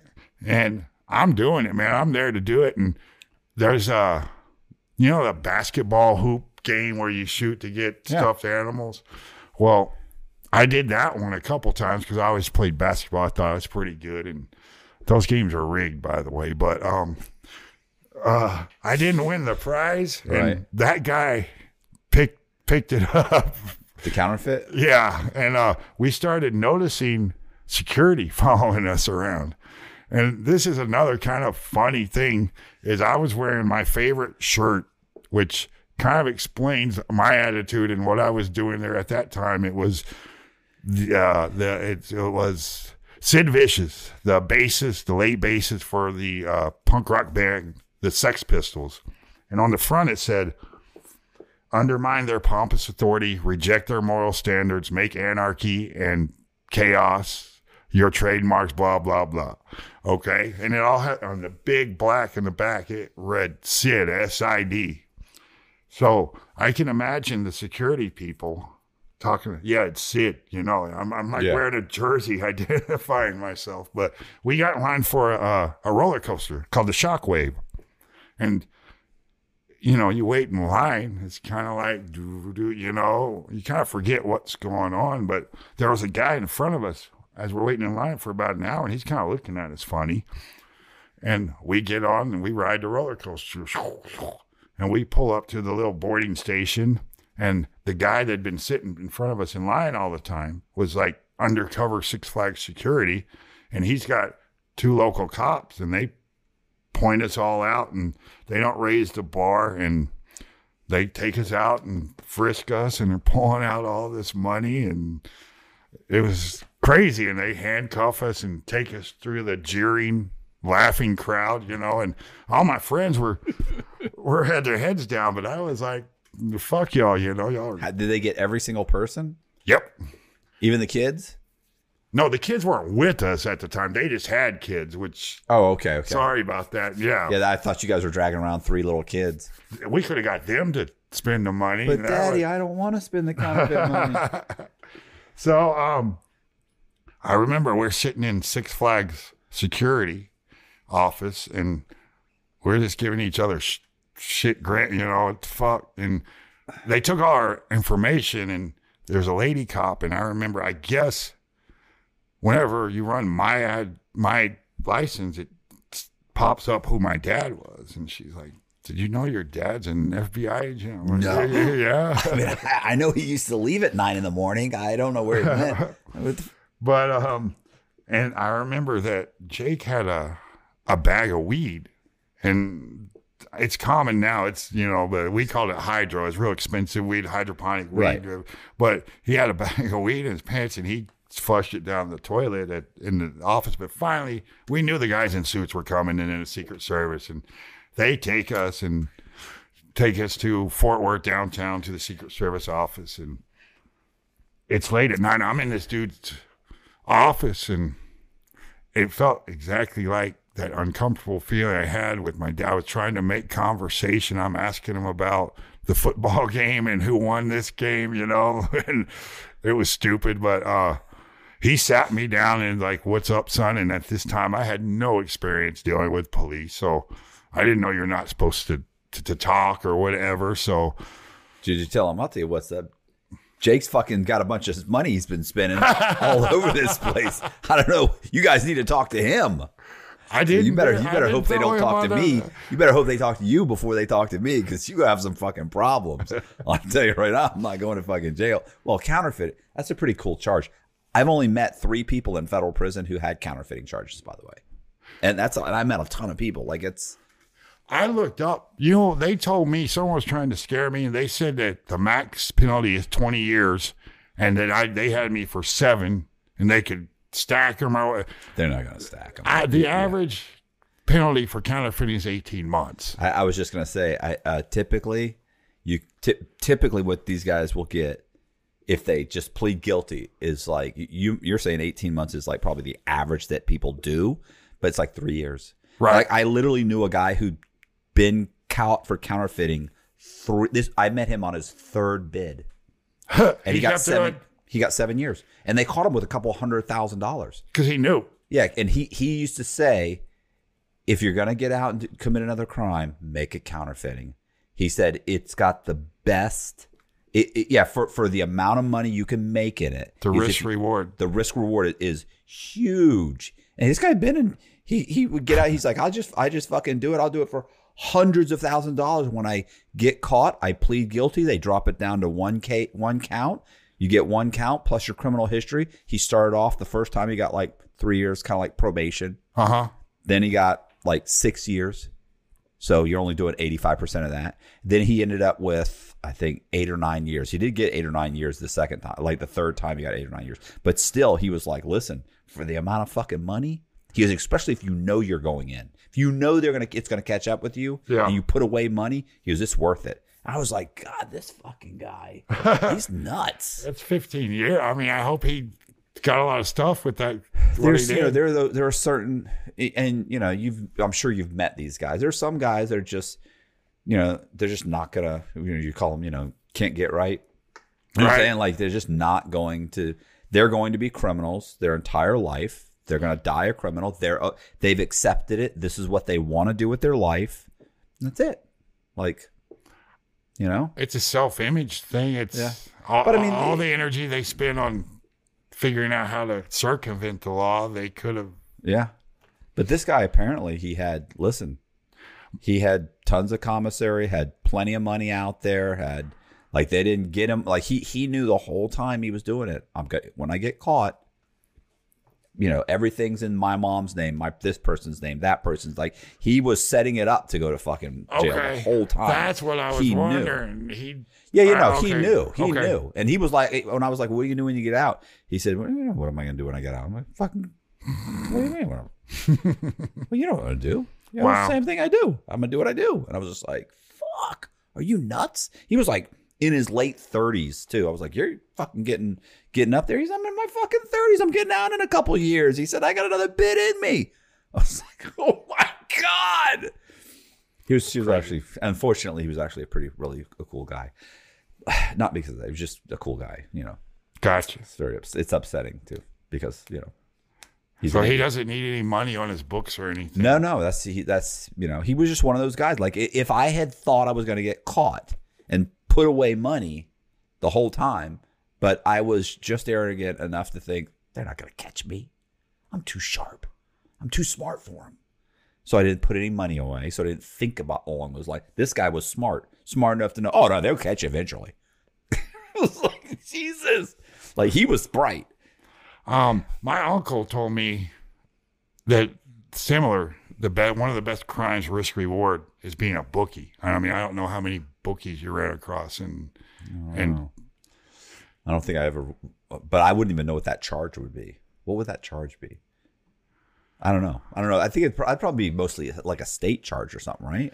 or maybe tax evasion or something like that. But uh, I've I've heard that having like a, a blackjack table, if you, you get if they caught you with a blackjack table, that's a federal charge. Or I don't know. I don't know.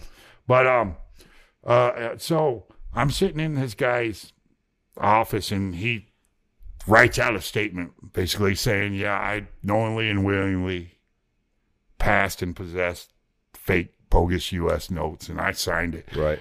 And um, I did I throw my friend under the bus at, at towards the I didn't offer it. They they came to me and they said, "Did your buddy know that money that he bought it?" And I was like, "Yeah." Did he? I mean, how you know, but Does a Pope wear a funny hat? but um um so then it's like three in the morning and they're taking us to some federal lockup at a sheriff's in Johnson County, Texas, and I never been to jail before. I didn't know what was going on. So well they pull us into jail and they give us our jumpsuit thingies or whatever, and but no one searched us or anything like. I mean, we Jake could have kept that weed on him, and you know, we could I could have brought a gun in there for all I know. But I remember walking back through that corridor, and we used to have a saying that Danny used to say because you know he'd been to jail before. They talk about sweet lady with the big 20 is going to be your celly, you know, like whatever. And and I was like, man, what's going to happen if they walk me and Jake together? I'm like, oh, that's cool. He'll be here. But they put him in one pod and me in the other. And as soon as I walked in, I heard a guy from the back, you know, say, all right, another white guy, you know. And it turns out me and him were the only white guys in there, but it, it wasn't bad at all, you know. It, it was nothing happened. I remember um, Jake got a hold of me because you could see the window. There was glass right there, and he's banging on the window. He's like, "It's it's Sunday. Meet me in church." And so we signed up for church, and we Right. went. You know, and I have to say that the the Protestant churches, the dry Protestant churches I've always attended, this had a lot more spirit in it. Man, the guys were really into it. and They were praying. You know, they had a lot to pray for, I guess. But um, you know, we were talking about they brought in Steve and uh, Roger, and but they came in and got Steve like early morning because he was cooperating. You know, I mean, Right. they flew him back to Oklahoma City. They went to his shop and set up all the cameras and had agents there and. He called the people and said, "Hey, we got rid of that money. We want But some he's the one who knew the people. Right. He's the one that brought them in. So he was really the connection to them, not you guys. right. You couldn't go and say, "I'll get call the guy. I'll do this." You're No. no, you didn't know anything. I mean, I I I benefited from someone cooperating, but I don't. But whatever. right? I mean, I don't. Uh, it doesn't. so he set the so they came in, put cameras throughout his shop. And yeah, they got the guy, and this the guy was the printer, and they caught three point four million dollars in twenties and the plates, and it was the front page of the paper, you know, and uh, it's quite different from when I used to look at my high school basketball na- scores and see my name in the paper. Right. but um, uh, I remember my mom and dad came to visit me, and that wasn't fun. You know, my dad was cool, but my mom was crying. I'm sure your dad knew this was coming. your dad probably was like, I don't think he knew this much was felt like I was going to be visiting you in jail at some point. my you know what my my basketball coach the last words he said to me was be careful your phones might be tapped so that was kind of like an Ides of March thing I man I never I don't know You, But- didn't, you didn't think you were eventually going to end up getting arrested? I mean not really I yeah who how do you know you know I, I, I know. I understand. I mean I I got good grades in school and was in college and- you're fucking you're you're transporting drugs up between the states and throwing shit out and think cops are following you. It's going bad. It's not going good. Um. So so what happened? Like, what did you end up? Did you end up? Did you get bonded out? I mean, did you? Oh, okay. so they they take us to this is a funny story. They take us to the match, the Fort Worth Federal Courthouse, and Right. I had my Sid Vicious shirt on that said "Undermine their promises," blah blah blah. And I think one of the jailers said, "You don't want to be idea. wearing that shirt." And um, so I, I I borrowed a shirt from Roger, and it was a tequila a worm with the tequila, the tequila bottle and a worm or something like that. But um, the the funny thing about that is, you know, they took us into that holding cell, and it reminded me of these old cells that when I used to go visit my dad in Ohio, you know, them them official looking federal courthouse with granite type walls or floors, and um, but they they called me in to sit down with the clerk, and she's asking me all these questions. I guess it's a a pre-trial report or something like that, a yeah. bond report, and she's asking me, well, what, who you will be living with? What are the occupations of who you'll be living with? And I tell them about my dad, you know, who- what he does. And she's like, wow, I don't hear that too often, you know. But then Jake goes in there and does the same. And Jake tells me that as he's sitting in his clerk's office, the magistrate leans his head into the the the, uh, the door and says, um, "What do you think, Stacy? What are our counterfeiters going to be flight risk?" And she's like, "Well, this one here, his father runs all the prisons in Oklahoma, and his buddy in the cell, his dad's an FBI agent, so I think we're pretty safe with these two. But um, I remember the cell. My dad called me into one of them rooms, where, like where you talk to your lawyer. Yeah. And that's when he's letting me like, what the, f- what were you doing? Blah blah. You know, I'm like, sorry, whatever, getting defensive. But um, I think he told him to leave me in that room because you couldn't, you can't open the door Yeah. us. And that's when I felt the whole thing of being locked up kicked me, and I'm like, oh shit. Yeah. It's gonna be a lot of locked doors in the future. Yeah. And it's but when and the whole thing, man, is I was more worried about facing my dad than Yeah. uh, that's. I mean, I don't know if that's respect or fear or you know, or a combination of both. But um, and I remember in the cell there was this old looking white convict dude um, and then there was this Nigerian dude. They arrested him for being at the airport and he had like ten thousand dollars cash. He was taken out of the country. And I didn't know that was a crime, you know, I, but I found out it was. But Jake's rapping Easy E lyrics loud so everyone could hear. And I, I don't know, I thought that was surreal. But they pull us into the courtroom, and um, the magistrate lets us, lets us all out on a PR bond. Okay. And I'm sure that has to do with the cooperation, blah, blah, blah. Yeah. But the only funny thing about all that was the uh, the guy Roger was this good old Oklahoma boy, and he has a what do they call it now? Politically correct. He has a speech impediment. Right. So they the magistrate doing us right ask us if we have any questions, and this guy Roger raises his hand and says, "Your Your, your Honor, if if I go to pr- prison." Can, can I get my teeth fixed? and I'm just like, why are you saying that? Anyway, we got out. And that's when my dad's taking me back home where I should have gone before all this happened and say goodbye to my, my counterfeiting crew. Career. Yeah. Yeah. and um, uh, I was, I was. Uh, they put me on pre. I had to report to a pretrial off- officer, and whatever. That was fine. Uh, Jake had a a girl pretrial officer, and Jake was like, "Man, I think she likes me. I'm going to get in her pants." God. And uh anyway, we had we were waiting, playing the waiting game. I remember too, my dad had a a lawyer friend that he played college football with, and he was a personal injury lawyer. But then the very next day when I got out, they had set up a meeting with these these you know crime lawyers, you know these high high priced defense lawyers, and we all met at a Denny's. And on the way there, I was riding with the lawyer guy, my dad's friend, and we, he had the national news on back when you know when the AM stations would run the loops, and our case was on there. I was like, I was kind of I'm sure your dad was like, "Hey, Can you? I mean, I you imagine what they he said? was embarrassed. You know, he tells me, you know, he got a call in the middle of the night from his supervisor. You know, it was, but um um, so these we're sitting at a Denny's. My dad's there, and the the lawyer friend. These two criminal defense self-important guys. Mm-hmm. And they're wanting to hear this big crime caper, and I'm not going to say nothing with my dad sitting right there. And I mean, I came out as adult, you know, which probably isn't that hard for me, they, they didn't want any part of this case. They're like, man, this ain't. Yeah, yeah. This is this is low ball. He's not even really looking at Yeah. any time.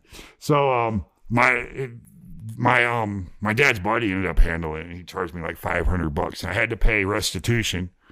Nothing. Right To, for um, a criminal for a criminal fucking defense, uh, for a, a federal case. That's yeah.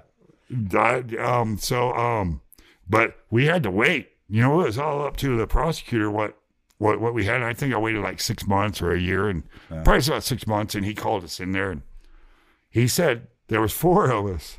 One of us was not included in on this deal, and you can guess which one it was. But uh, you know, he let us off on something called a pretrial diversion, where you agree to stay out of trouble for a year Right.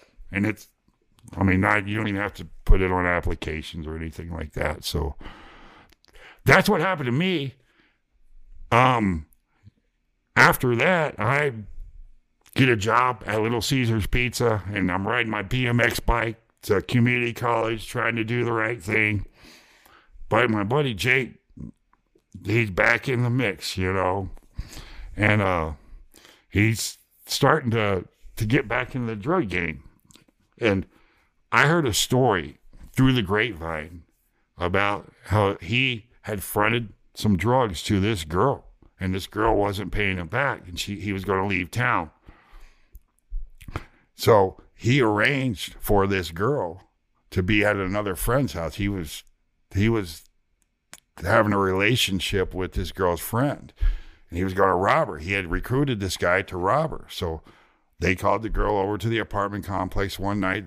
Jake and the robber are waiting around the corner. The guy's not even supposed to have a gun. So the guy goes around, robs her. He has a gun. She tries to fight fight back. You Is know, Jake with her? No, Jake's there hiding. You know, Jake's Right, yeah, not yeah. there. Jake's like, oh, there, there she is. and she went out she went out with fighting you know she didn't she didn't punk out and he the, the the robber guy hit her over the head and the gun went off and killed her and her name was cheryl respect to her family i i didn't know her but um so jake gets there's about four or five people involved in this conspiracy and he's he, he's like if none of us ever talk, oh, that's not possible. Right. we can get away, you know. And uh, they buried, they threw the gun in the lake or something like that. And he, I heard that like people did talk, like not those five people, but people getting in trouble for other stuff. The cops knew, they just couldn't piece it all together. They never made a case about it. But Jake just keeps on going. And I remember he was he was running a book. You know, he was he was being a bookie uh, for a while, which in Oklahoma that lasts for football season and basketball season. But um, eventually, he got back into the drug game, Right. and him and Aldo built it up and built it up, and they grew. And uh, he was getting the cops knew there was a there was a local vice cop, I think is what they called it, his drug cop, on his tail, and they they busted in his room one time, and he didn't have drugs on him, but they took like fifty grand from him or something like that.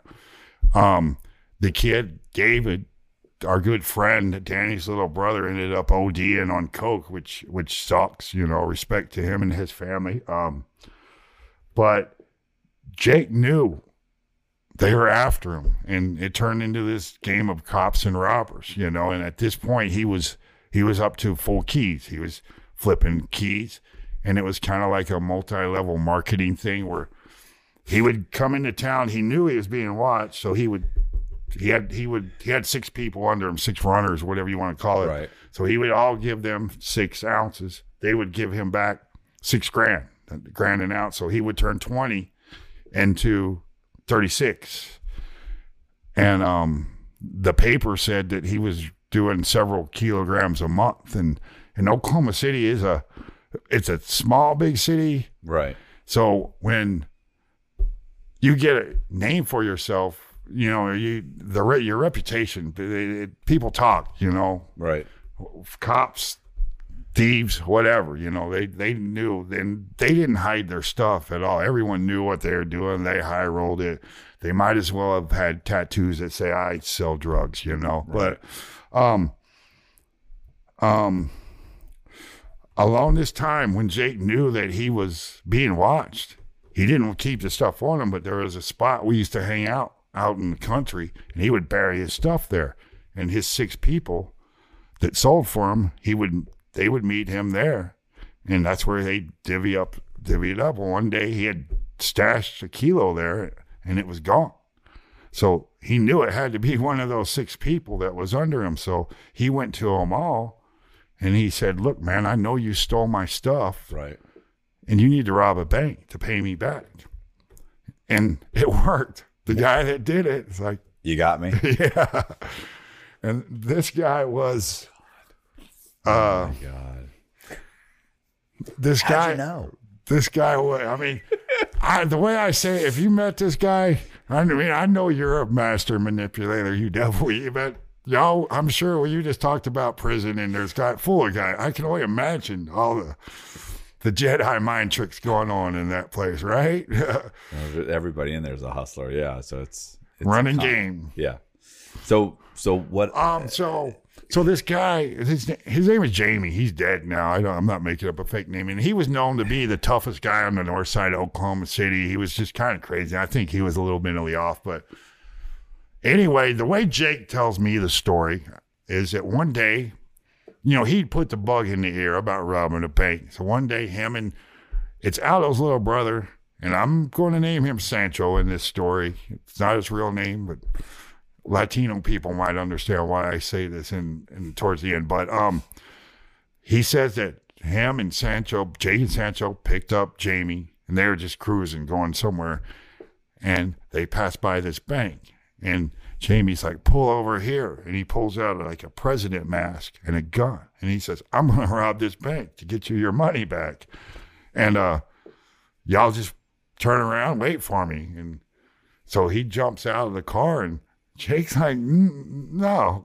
we're leaving. You know, they they didn't sign up for this shit. So But I thought Jake told him to rob a bank. Told him to, but not with him be- as an accomplice. So uh, I think he when when Jamie went into the bank, that he said, you know, gives the teller a note and. She looks at him and as President Max and starts laughing at him, but she did give him the money. And he told me this crazy story how they took off and Jamie ended up running to Jake's house, which was like a mile, mile and a half away. And, you know, he had the blue dye all over him. And so he's, and then for some reason he got spooked and called his girlfriend to pick him up. And even though they'd kind of shut the grid down, they decided it'd be wise to drive right back by the scene of the crime.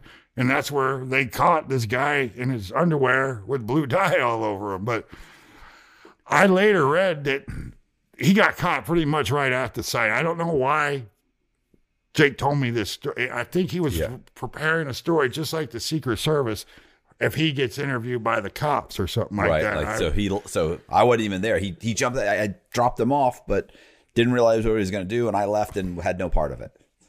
And I think he was practicing on me. You know, he. Uh, Right. What what is it? Pathological when you believe your own. Right. You can't help but lie. Yeah, you're constantly lying. It, it- It's a great salesman. right. So Salesmen are great at that, right? Um. So, so the guy got caught right away. He basically what really happened was he got ran out of the bank and got caught right, and um, because of the dye patch. I, yeah, that's what the paper said. Okay. Jake's story's better, but Right. Um, um, Well, it's, his day story is not that much different. The only difference is the guy left and came back and got I. I don't know why his But- his reason for making that story. I mean, it had to be something he was covering up, but um, I don't know. I mean, a crazy thing, kind of an interlock to all this, and how it all ties together is the guy that investigated that bank robbery was my dad's old partner in the FBI, and Jake told me they sat down and he asked him what he knew about this robbery. And he says, you know, "Ah, it sucks, man. That guy's crazy.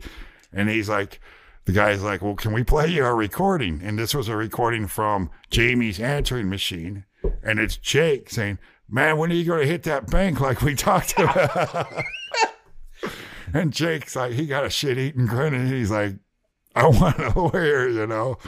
But uh, it's just that, that, that agent his son used to play on a little league basketball team that we played on. So I would think the agent, your name would have come up um, on Jake's alias list. Like you would have been listed as somebody. I would think when he looked at it, he would have been like, "Oh, wait a minute, this is my ex partner's." I think he they I Right. think like I said, I think when we first started all this, I think it was circling around and you know it's weird. Sometimes you think that a cop knows someone that has potential. They let them kind of rise up and they'll say it's for gathering evidence, you know, to follow the chain. Right. But it, you know, I think that, or you could say that the cops waiting to it makes better headlines. It makes him look better. You know, you see both sides of it. But I think people knew. I don't know how. I don't know. I So mean, what happened? Where- Where's Where's Jake now? Jake's doing good. really, I mean, yeah, but we don't. We, we're not nearly as close as what. Um, Jaking it up, catching a case. He had a federal, state, local task force for him for drugs. Okay, and I, I mean, I just imagine in this, you know, like in the movies where you see.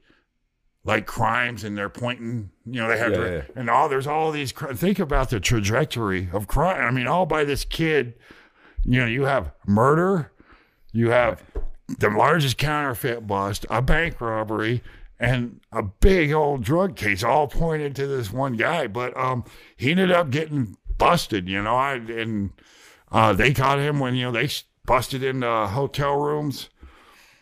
How much? Well, how much time did he get? He got ten years. We got about nine years, but he cooperated. He set up his guy. I, I mean, I he they were handing out big sentences. You know, he could have got twenty or thirty. I'm sure if he wouldn't have cooperated or took it to trial. So he does his time, and God, I got all kinds of stories.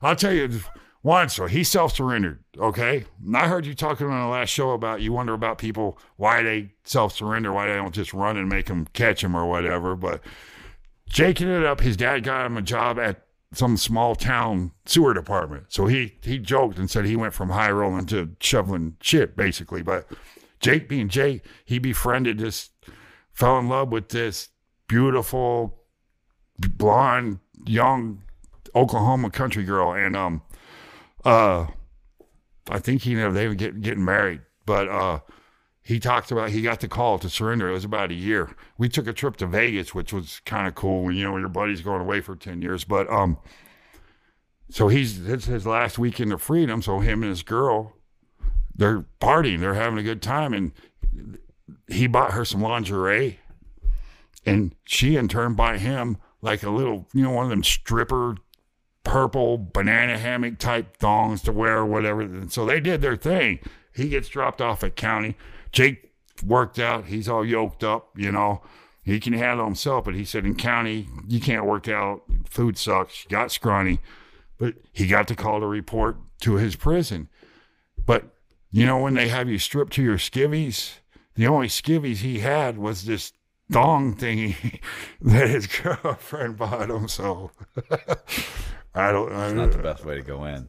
Uh, you know, he's not.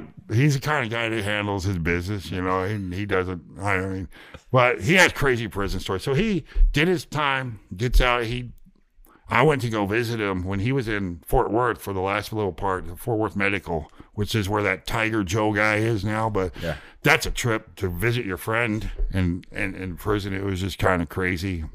But he ended up he he ran a book. That was his hustle when he was in Fort Worth, and he ran it for this big famous bookie out of Oklahoma named Pody Poe. Pody Poe used to have an underground casino in the old money section of Oklahoma City called Nichols Hills for for years. And like the mayor, football, everyone knew about it, but they finally busted him on it. But you know, he would talk about sweating out games and these guys, you know, they have nothing to, but time, so they get real good at picking games Yeah. and all of that stuff. But um, uh, when he gets out, he gets into a business that a lot of cons get get into. I'm not going to say it because he's still in that business and Right. it's kind of a public business, but killing it, crushing it, making six figures within within um two years. He marries this beautiful girl that looks like Audrey Hepburn. They have a baby. They're um he's driving a Lexus. He just closed on a brand new house out in the suburbs. Well, his friend Sancho got arrested in Oklahoma City on minor drug charges, like he stole his girlfriend's camera and pawned it. So he's got to get high so bad. He tells him all all the details about that murder. So Jake gets out of feds, works his way, has his whole life set, and the same cop comes get him for this murder charge, and they're they're charging him capital murder, drug kingpin. I mean, the death penalty was on the table. So This is recent. this was in between his prisons prison. So he did ten years in the Fed. He got out early thirties. So he's mid to early thirties. Started over, doing fine. They come in with this other one. What he, happened he's with that? He's gone away. There, you know, he um, well, he got he hired a lawyer. His family hired a lawyer. He hired a lawyer, whatever. But good lawyers, you know. I can only imagine his family. This is the second murder trial that they've been through with their sons. It's Right. and they're all good people, and you know, I know they're all doing well, but um, he the whole thing was in his case, the crux of it was whether or not he knew the guy had a gun. And if he, they they would have proven that he would have got a gun, he would have got life, murder in the first degree. But he got murder in the second degree. But during his trial, Sancho, the same guy that snitched him out, which Jake snitched on his drug case, so Right, right, right. Yeah, yeah. started having an affair with Jake's wife, the mother of his child. And they were walking into court. Can you imagine? So, so what happened? What did he end up getting? Got murdered in the second degree. He got 25 years. You started this off saying he was doing fine. Well, he, we're, I'm 50, we're 54. He did 10 years. He did in state. He did half of it. He did 12 and a half years. He's out. I was gonna say your your your definition of fine and my he- definition of so you're saying now he got out. So he got out on the second one. Now he's doing fine. Making six figures. That's why, I mean, he's like you. He's a winner, you know? He- okay. he's like, you know, he had lands on his feet. And Still, I mean, he did not mean for these are decisions that he made very young. He didn't mean for that person to get killed. Oh no, I, I, I, you know, that always kills me is that like, and unfortunately, this is the way it, it worked, and people don't realize how it works. Like, if I, if I say, hey, look, man, you know, if I say Colby, bro, like that dude, uh, this guy over here, you know, he knows me, and he knows that I know he's got money in the house. So what? But he doesn't know you, and doesn't know that I know you. So why don't you get one of your buddies and you guys break in that house and get the money? He's in there. He doesn't have a gun. He doesn't have nothing, but he's in there alone. He's got fifty thousand dollars in cash. It's under the bed, and and Colby goes, oh, "Okay, cool, cool, yeah, I'll do it." Colby grabs one of his buddies. They run up. They kick in the fucking door. They happen to have a gun. They get into a fucking. They get into a, a fight. The guy resists. He ends up getting shot. I'm charged with murder because even though I'm like, even if I told Colby specifically, typically, typically, it depends on what state, in the feds and in Florida, typ- typically what happens is even if I told Colby, don't bring a gun, and Colby goes, man, I don't worry, I got you, I'm not going to bring a gun. Colby brings a gun anyway. Guess what? I'm going to get charged with murder.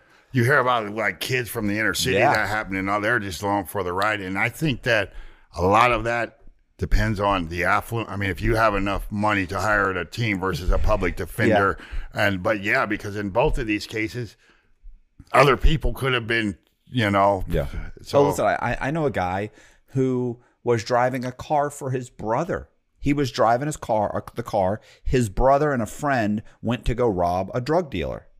Well, it wasn't a drug dealer. It was a D, DEA had set it all up. They didn't realize they run into a, well, a you know into a, a whatever a, a stash house to rob a drug dealer that was never there. There was never any money. As soon as they get out and they're running towards the the the house, the cops jump out of the house. They jump out of the house next to it. They pull cars pull up. The kid starts hearing shots being fired. He panics and hits the gas and takes off. They pin him in with the car. He gets out of the car, starts running. One of the one of the DEA agents shoots him.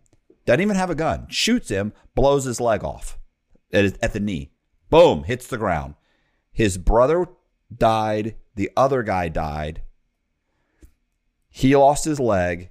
He got 30 years. He was charged with murder because he was driving the vehicle and his brother got killed. So they basically charged him.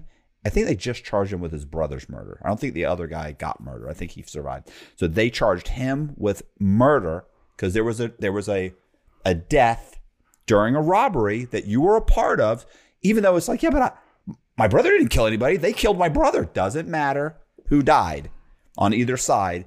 You got charged with it, and he lost his leg. He was like in his he was like 19 or 20 years old when I It's, met him. it's it's so scary. It's like what I was just driving the car, Right, man. I didn't. And, Right. And if you uh, met the guy, he was just this, you know, do do. Not you know, not not a not. He wasn't like he was simpleton or anything, but he was he was just a nice kid. He was a black, nice black, thin black kid wheeling himself around in a wheelchair. Like he was sitting on the couch one day when his brother came in and said, "Bro, I need you to drive, drive the car. I need you to drive the car." And he was he'd never been in trouble. And he was like, "Fuck," you know. And his brother's like, "Come on, man, it's nothing. Drive the car. The guy, nobody's even in the house. We're gonna run up, kick in the door, rob the place, leave. It's not a big deal." He was like, "He's like, so I did it. it's That's horrible. it. It's over. Thirty years That sucks, man. Uh, on a violent crime. You're gonna do eighty five percent of your time in the Fed, in a wheelchair. Oh, And the equity under the law thing, and I mean, it, there is none in my opinion, but uh, it's a harsh system, bro. It's harsh. It's t- the funny thing is the first time it's non-violent. The first time it's typically not that harsh, but the second time it's brutal. And if it's violent, it's brutal. Pretty much, typically brutal the first time. So, but hey, you know, I nobody's asking my opinion. Um, so what's going on? What are you doing? What are you doing now? man, I wrote a I wrote a very rough draft about all this. I had a couple years off. I've been a over the road truck driver for 15 years. So salute to all your drivers out there. It's, I have it's hard buddy. Who, work. yeah, I was gonna say I have a buddy who does it. Uh, Mike Hudson. Every time I talk to him, he gripes and screams and bitches and moans about it. It's hard. Fuckers. Yeah, I mean, I was a road warrior. I was a trainer, so I would work 330 days out of the year, and I had to train students that Right. you don't know who you're getting. But we, I mean, I ran, ran coast to coast, and then I bought my own truck and ran the oil fields, which I got pulled over in South Texas a few months ago, four times in 12 days on random inspections because the board, the governor's protecting our border somehow by pulling over sand trucks and and get, inspecting us. But the, the the trooper told us, "We know you guys run 24 hours in, in the oil fields. It's it's crazy, man." And but that's what I've been. I mean, I worked my whole life. Had a couple ex-wives, you know. Uh, Um, oh my god, it's truck driving. That's just that's horrible, bro. Like it, Mike Hudson does it, and Mike's like, "You couldn't do it. You couldn't do it." you you remember Mike? Mike's I'm like, "Oh, it seems hard, Mike. It's too hard for you. You couldn't do it." Oh God, Mike. I- He's it- a tough guy.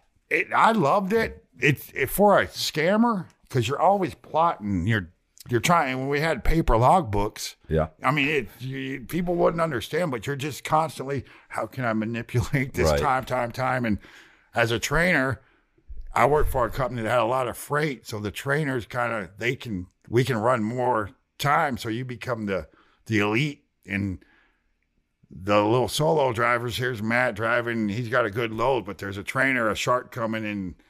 I, I try to get your load because I can take it farther, and I don't know. It's it's, it's hard work, but I, I I liked it. And, but when things aren't going Plus, it's right, dangerous. Like people get hurt all the time. Guys get into car like you get into a car accident in a fucking truck. Like it's you you could be killed. Like it's Imagine you have to trust this guy that you've never met that's driving your truck out of driving school. yeah, it's I was a trainer for seven years. I met all kinds of crazy, some mostly cool guys just to hear stories from all over the country. A few the mentally ill ones, they're you gotta stay live with them. It's like having a cellie, I think. You know, it's smaller than a prison cell. But um I met some cool cats, met met a guy from DC that did time I don't know if you've ever heard of Lorton Prison. It was, you know, DC doesn't have a jail. It's not a state. Yeah, so they it's all, all federal, right? They all before that they had a prison called Lorton. It was in Virginia, and he called it the most corrupt prison in America.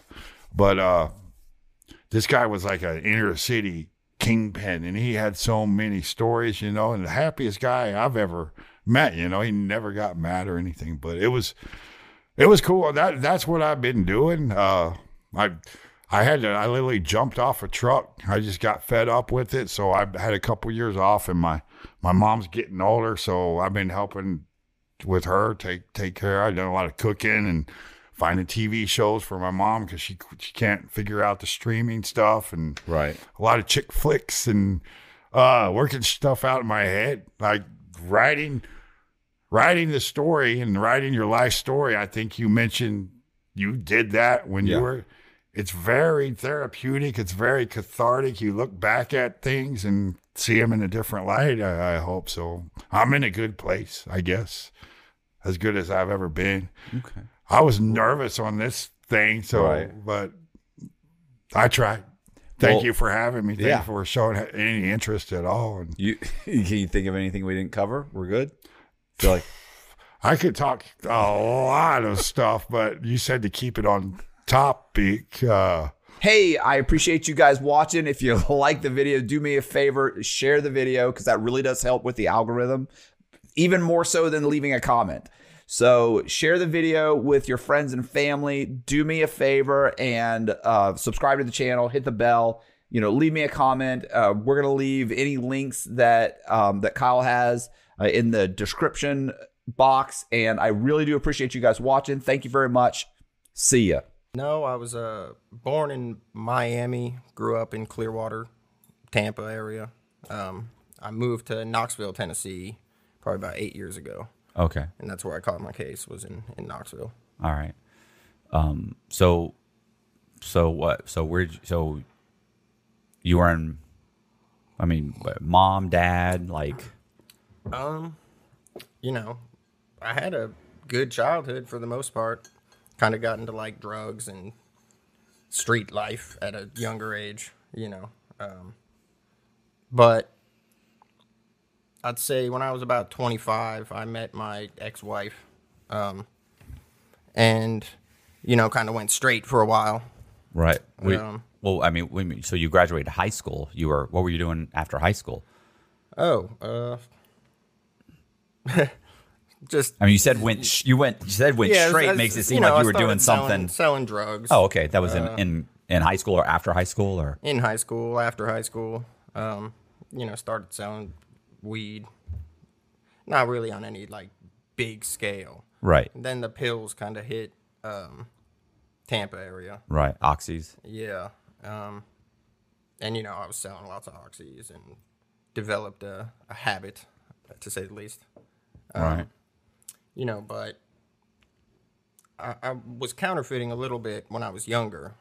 Um, kind of toyed with it and never on, not on like a huge scale, but you know, I couldn't get the bills perfect, but I was selling them and making a little bit of money, and then did that for like a year and then stopped, Right. When you say younger, how how young? like 19, 20. Right. What what were you using then? Just basic equipment over the counter, or Yeah, yeah. I mean, even even recently, I was using, you know, I didn't have like printing presses, and you know what I mean. It's all digital nowadays. Like Right. the capability of uh, digital printers has like advanced extremely in the past ten years, um, and that's what the Secret Service was like wondering uh, how I got the bills to look so good with just regular, you know, $200, 300 dollar printers.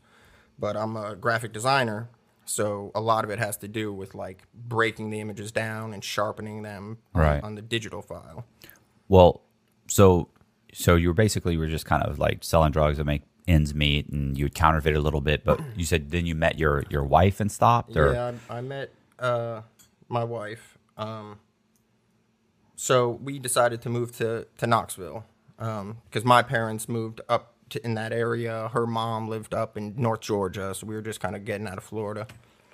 Um, and I, you know, got a job in the sign business. Was doing doing good. You know, I mean, I still had a, a drug habit, but it, I've always been functioning. You know what I mean? Right. Um, kept a job and a house and everything. You know, I've got kids, so. Um, but at this sign company, I ended up wrecking a truck. So I had a newborn baby. It was like, you know, those late nights, tired. I got called into work. Um, I worked like 80 hours that week with a newborn baby at home, like not sleeping. So I was doing a service call in a bucket truck and wrecked the truck because I fell asleep at the wheel. So basically, that, like, they let me go at that job because of that or whatever reason. Um, and, uh, and this was like two months before our lease was up in our house too. So I lost my job, didn't have a lot of money saved. So that's kind of what put me back into the counterfeiting thing. I was like, well, I've got two months to figure out a new house, a new house, and you know, a way to make money. So I kind of just said, fuck it, let's go back to to this and do it on a larger scale. Um, so I, within those two months before my lease was up, I basically just stayed at home on the computer 10, 12 hours a day, like, uh, you know, making these digital images as sharp and clean. So, like, uh, to prevent counterfeiting, you can't scan a, a picture of a bill or print one because the printer like recognizes that image and it just it'll print like just a little bit of it and then just stop. Really? Yeah, so you Nice. instead of scanning the pictures, I'd just take a photo and then upload that photo, which kind of got around that security measure that the printers have. Um, and then like with graphic design, I would take that image and break it down to like three or four different images. So So it would print it. so the printer wouldn't recognize the bill because you're you're taking the background color and having one image that's just the background color of the bill, and then another image with the, the serial numbers and treasury seal, and then another image with all the black work. And you're just running the paper through over and Yeah, over printed again. Three. I printed three prints for the front of the bill and two prints for the back of the bill, and then I uh, printed the strip and the watermark on the back of the back. So then I could then glue the two pieces together, and the you know the strip and watermark would be embedded in them. How are you getting this strip? I just printed it. So I was using like in this. The Secret Service said that this was like a, a large key to my success was I was using Bible paper to uh, print the bills on. How, how did how did you figure out how to use Bible paper? Trial and error. Lots of. Uh, so like, I've read uh, the Art of Making Money. Yeah, You yeah. know, and, and you know he was sandwiching too. I think he What's his name? Art Art Williams. Williams. Yeah, yeah. Yeah. I knew I had a buddy who was uh, locked up with him. Oh yeah. Yeah. He said when he after when the book came out, he said Art was walking around passing out. He was he said man he would was telling everybody that about the, the book and he was um That yeah was a good book. It was a good it was a good book. I read it in prison. Yeah, that's what uh, originally gave me the idea to start counterfeiting when I was like 19. I was reading that book. Um, but I knew he he sandwiched two pieces together. I think he was using like uh, like telephone book paper or newsprint or some kind of other thin. I, I know he had through trial and he had got eventually I knew he was ordering the paper Yeah. and he couldn't he couldn't order the exact size paper that the that the um uh that they were using for bills so he figured okay fuck it I'll I'll order half the size and just glue them together and that'll give me the ability to inside of it to be able to glue the also glue the um See, I think a large portion of his uh, deal was he was trying to find paper that would mark yellow with the counterfeit pen.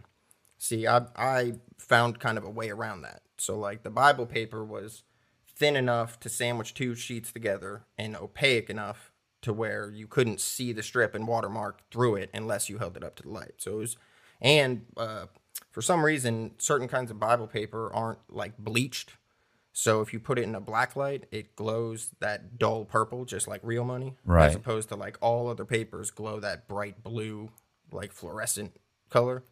Um, so basically, Bible paper was like perfect. I mean, it, it, it was opaque, it was thin, it, it glowed right in a black light, and it, it didn't mark with the pen though. So I would spray it with a matte lacquer spray to create a barrier because counterfeit pens are iodine based ink.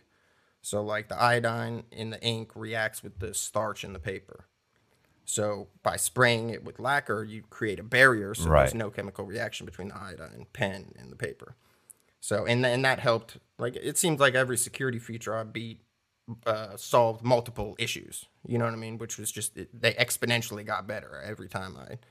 So like the lacquer spray not only helped with the the counterfeit pen, but it also gave it that crisp texture, like real thin. You know, if you Yeah. spray it with lacquer and just take an iron to it real quick, Yeah, it becomes crispy. and then hold and spray another coat of lacquer from a distance, it would feel like sandpaper.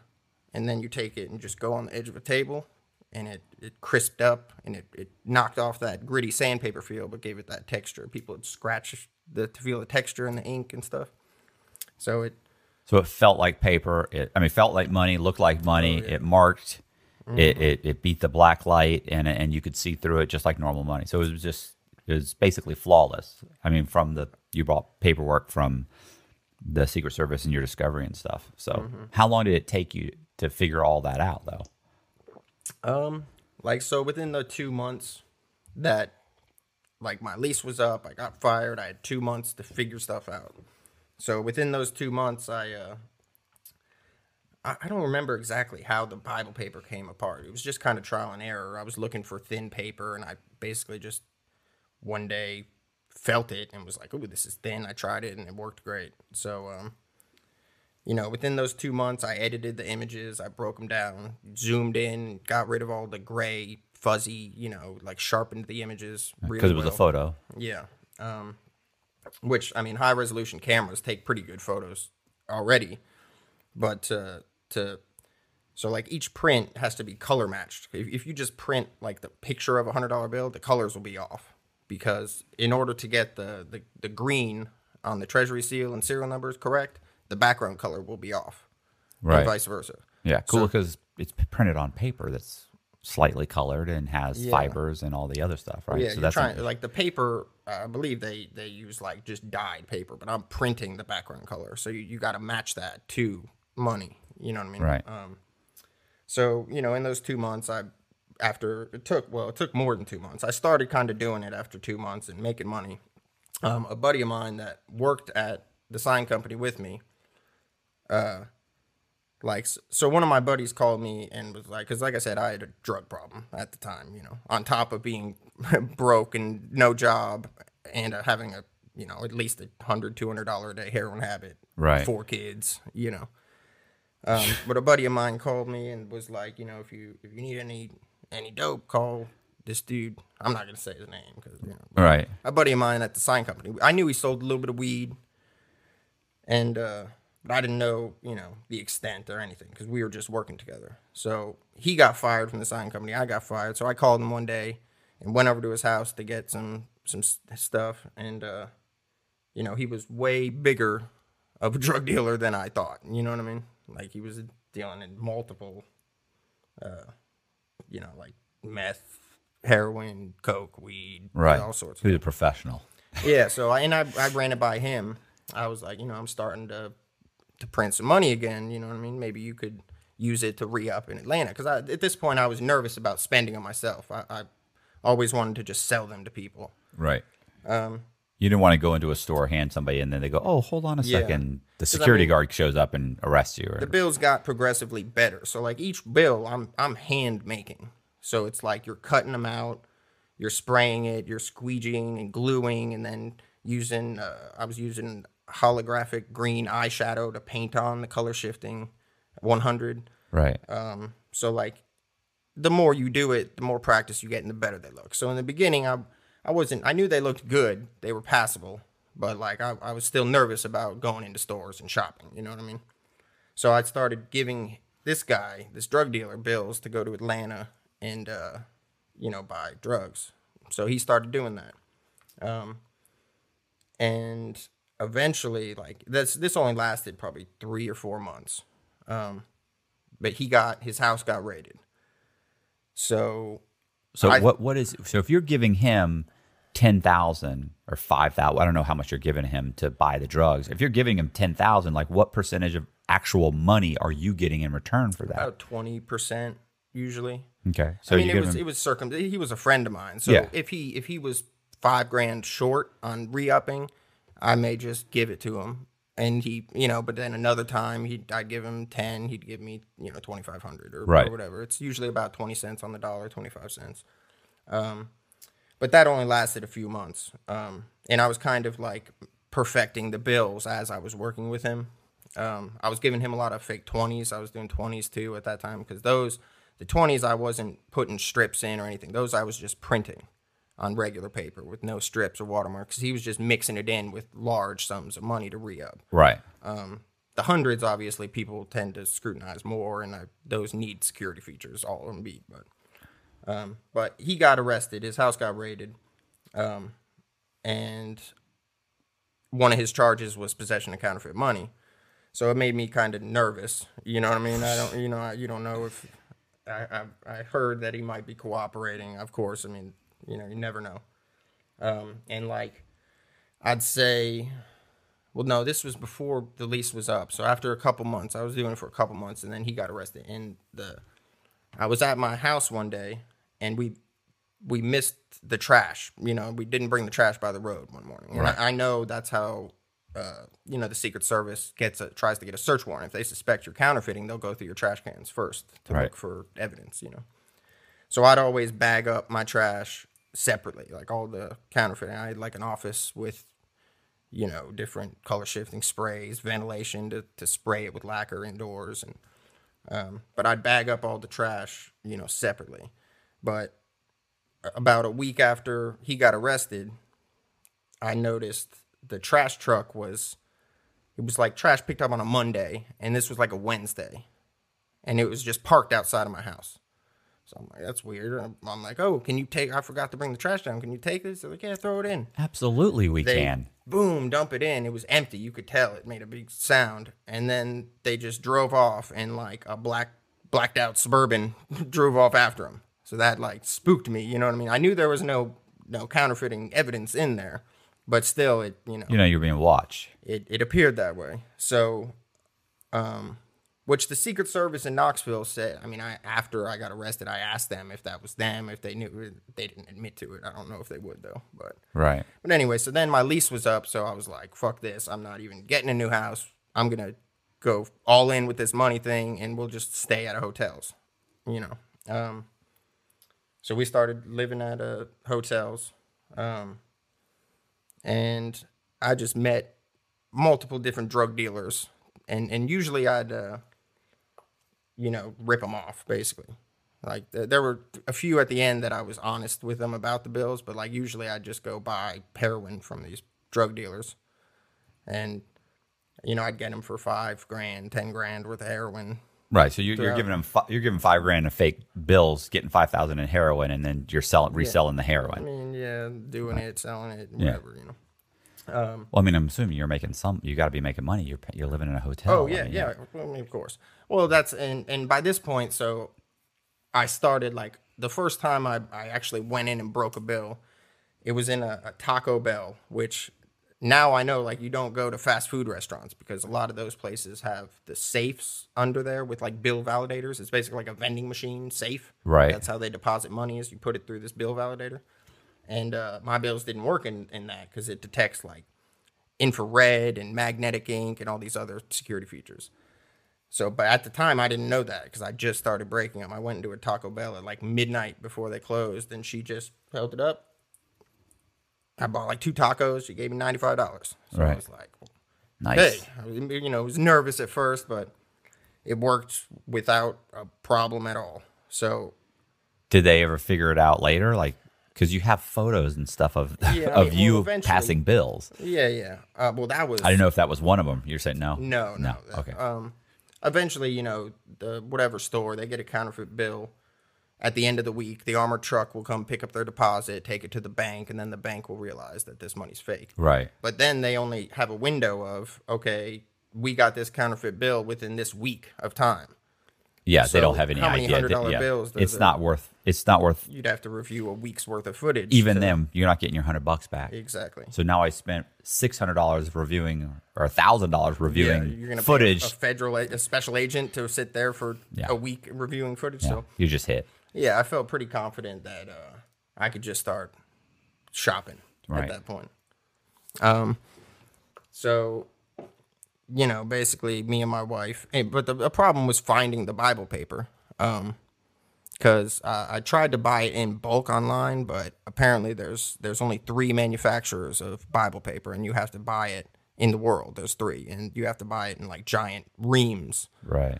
which was just not, you know, didn't want to do that. I didn't want a paper trail of you know receiving a pallet of Bible paper, you know. Right. Um, so I'd go on road trips to, uh, you know, Atlanta, Chattanooga. I was in Knoxville. I went to every bookstore. I was Googling bookstore, Barnes and Noble, Books a Million, going there and just ripping out the, the blank four to 10 to 20 blank pages in the back. So like in a, in a Bible section at a Barnes and Noble, say there's a hundred Bibles with, you know, four to 10 sheets in each one. I mean, that one bookstore is worth a hundred grand you know, Right. worth of paper. So, uh, but eventually that, you know, eventually I literally ripped out every blank page of every Bible from Atlanta to Cleveland, Ohio, you know. So I started paying uh, maintenance men at hotel. I went, I was living out of hotels. So every day I'd check into a new hotel room and take at least a two, three, four blank pages out of the Bible in the, the nightstand. And uh, one day we checked into a hotel and there was no Bible there. So I, I saw the maintenance guy and I was like, hey, let me get the Bible. I was like, "You don't keep Bibles in the rooms anymore?" He's like, "No, we've got boxes of them in the in the maintenance closet." So I was like, "Let me buy those Bibles." I'm like, "I'll give you a gram of dope, a hundred bucks, whatever. Let me get those boxes of Bibles."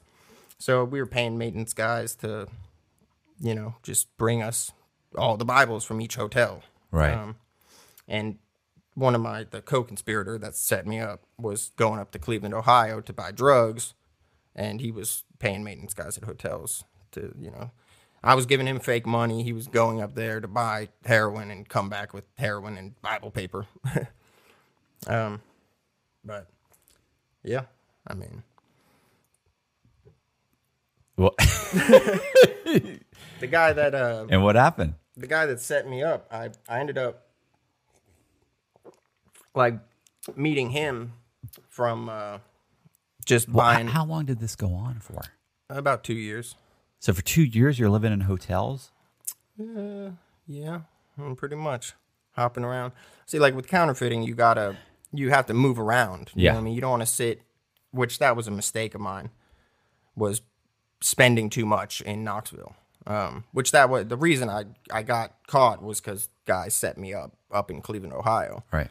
But um, still, just in retrospect, I was spending too much money in Knoxville. I spent like four hundred thousand dollars in fake bills in, in Knoxville in the course of like a year and a half. So, um, but uh, so Did Did you ever see the movie To Live and Die in L.A.? no, I've I've heard of it, and I've Oh, it's William Dafoe, and he was Oh. printing money. Yeah, yeah. Oh, know. you got to see that Yeah. movie. It's a great movie. yeah. I'd like to see that. I know about it. I've, I've been meaning to watch it, but Yeah, I mean it's it's old. Yeah. Like how old are you? uh, thirty-five. Fuck, it's probably 25, 30 years old. But It was the but eighties, I think. yeah, but it'd be great though. You'd love it. You'd love it. This guy's like super professional, but you know, it- it's also there's this. It's dangerous. You know, you you you realize. I mean, obviously, tons of fucking money. It's, it's a dangerous. It can be a dangerous situation, and he's been. They they know they're they're tracking him. They're all over him. They're and he knows everything. He knows their tactics, and he knows what they can do and what they can't do. Like he literally knows he's talking to FBI agents, Yeah. or are they secret? I think they, I think they I think have back then it was FBI.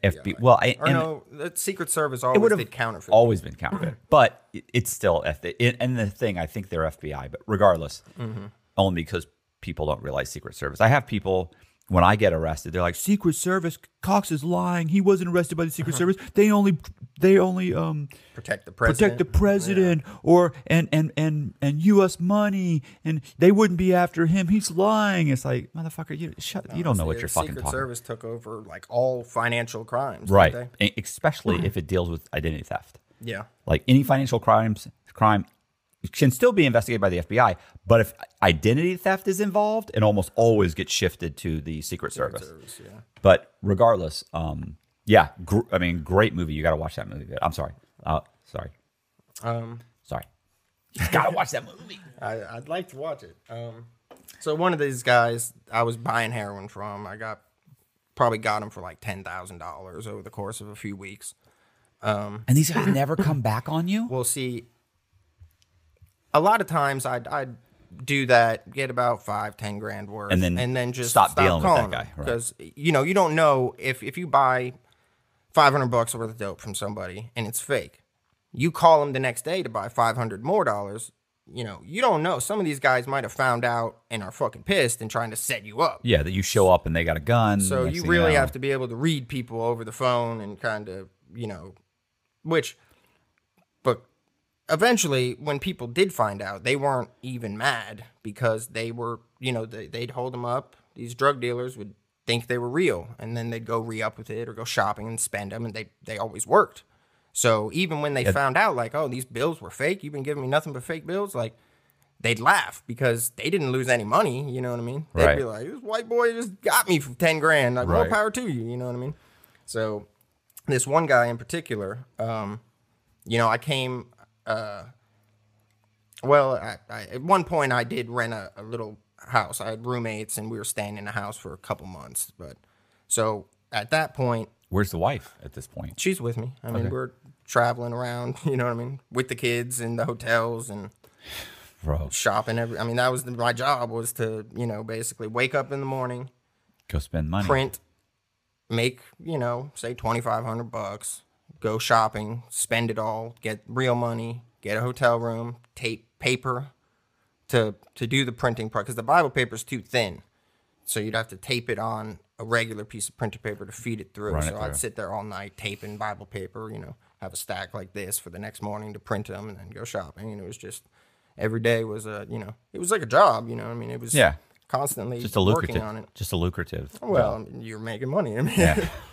That that was the whole goal. You know what I mean? Like you, I do selling drugs, doing all this stuff to make money. It's like really just cut out the middleman. That's that was my thinking. You know what I mean? If I can find a way to make legitimately good money that passed every time, there's no point in not doing that. In, in Right. you know, in my eyes, but.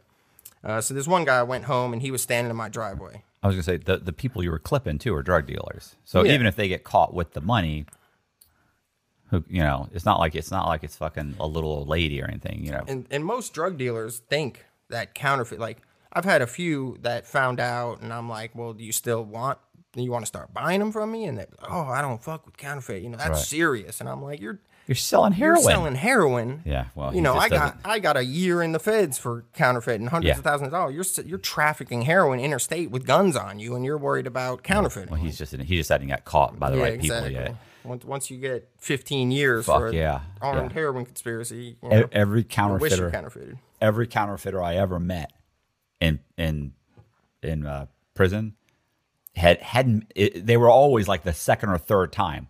Like they were getting like two years, three years, you Yeah. know, five years, and it's his third time he doing it, and he got like five years. It's like Mm-hmm. fuck. Yeah, they say the, the recidivism rate of counterfeiting is is higher than a be. heroin addict. Yeah, but listen, the one of the highest recidivism rates is is fraud. And that probably they're saying that probably falls within the fraud department. Mm-hmm. Yeah. higher than uh, drug dealers. But Believe it. so the guy you said one time you had moved into a place, and the yeah, guy he, I, I went pulled in the driveway and he was standing in my driveway. And this is a drug this guy dealer? that I've been ripping off every day for two months. And so I'm thinking like, oh fuck, right, this is gonna be a problem. You know what I mean? But I was I was buying the heroin through this this girl that was a roommate. So like I'd go up to people like I was buying stuff from drug dealers. Every all the addicts I knew, I'd be like, hey, get you know From help your me guy. help me set up your drug dealer and we'll split it because that way it doesn't fall on me. So in this case, I was doing that with this girl, but we were living together. So when it fell on her, I was still there. So, but basically, I overheard him saying like, "I'm not mad. I just wanna, I just wanna find out where you were getting these from." So I like heard that. I just walk in the house. You know, the next day I I go up to her. I'm like, "Give me that dude's number." So I call him and I'm like, "I'm the guy you're looking for." You know what I mean? yeah, let's meet up and we can talk in person.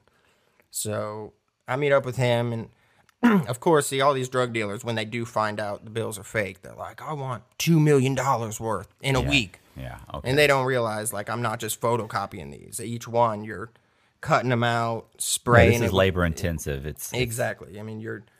It takes probably ten. I mean, I got it down to where I could make a hundred dollar bill in probably ten minutes right. but still, I mean, if you, you factor a million dollars worth, that's going to take months of of cutting, spraying. You know, You're paying your dry. bills. You still have to pay your bills. You still have to. Yeah. And in the end, how are you going to move a million dollars? Well, and that's the other thing. Like I tried to keep everything under 10,000 because that's the other thing. I was printing the 96 series 100.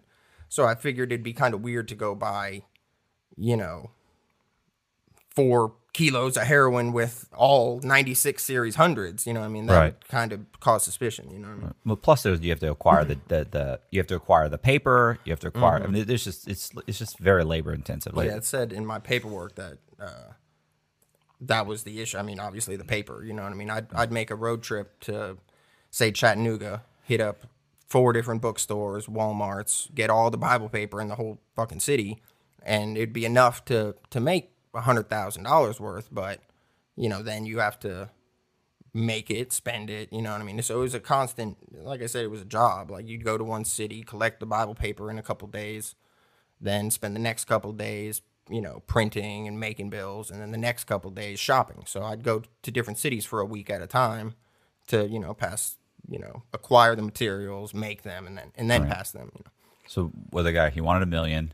Oh yeah, I was like, man, it doesn't work like that. I was like, you know, if you want, say, when you're going to Cleveland to re up, I'll, you know, I'll sell you ten grand for twenty five hundred. You know what I mean? So he he started doing that. Um, you know, and, and he'd have his real cash in, in there too, but he was getting a discount on his heroin because, you know, basically 10 or 15 of, of the thousand dollars he was buying at a 25% rate. So, Right.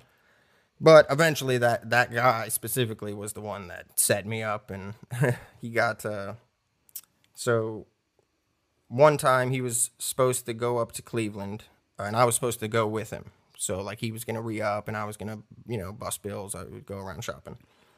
Um, and I ended up getting arrested on, I think it was like a failure to appear, some little petty thing. I went to jail, like bonded out the next day.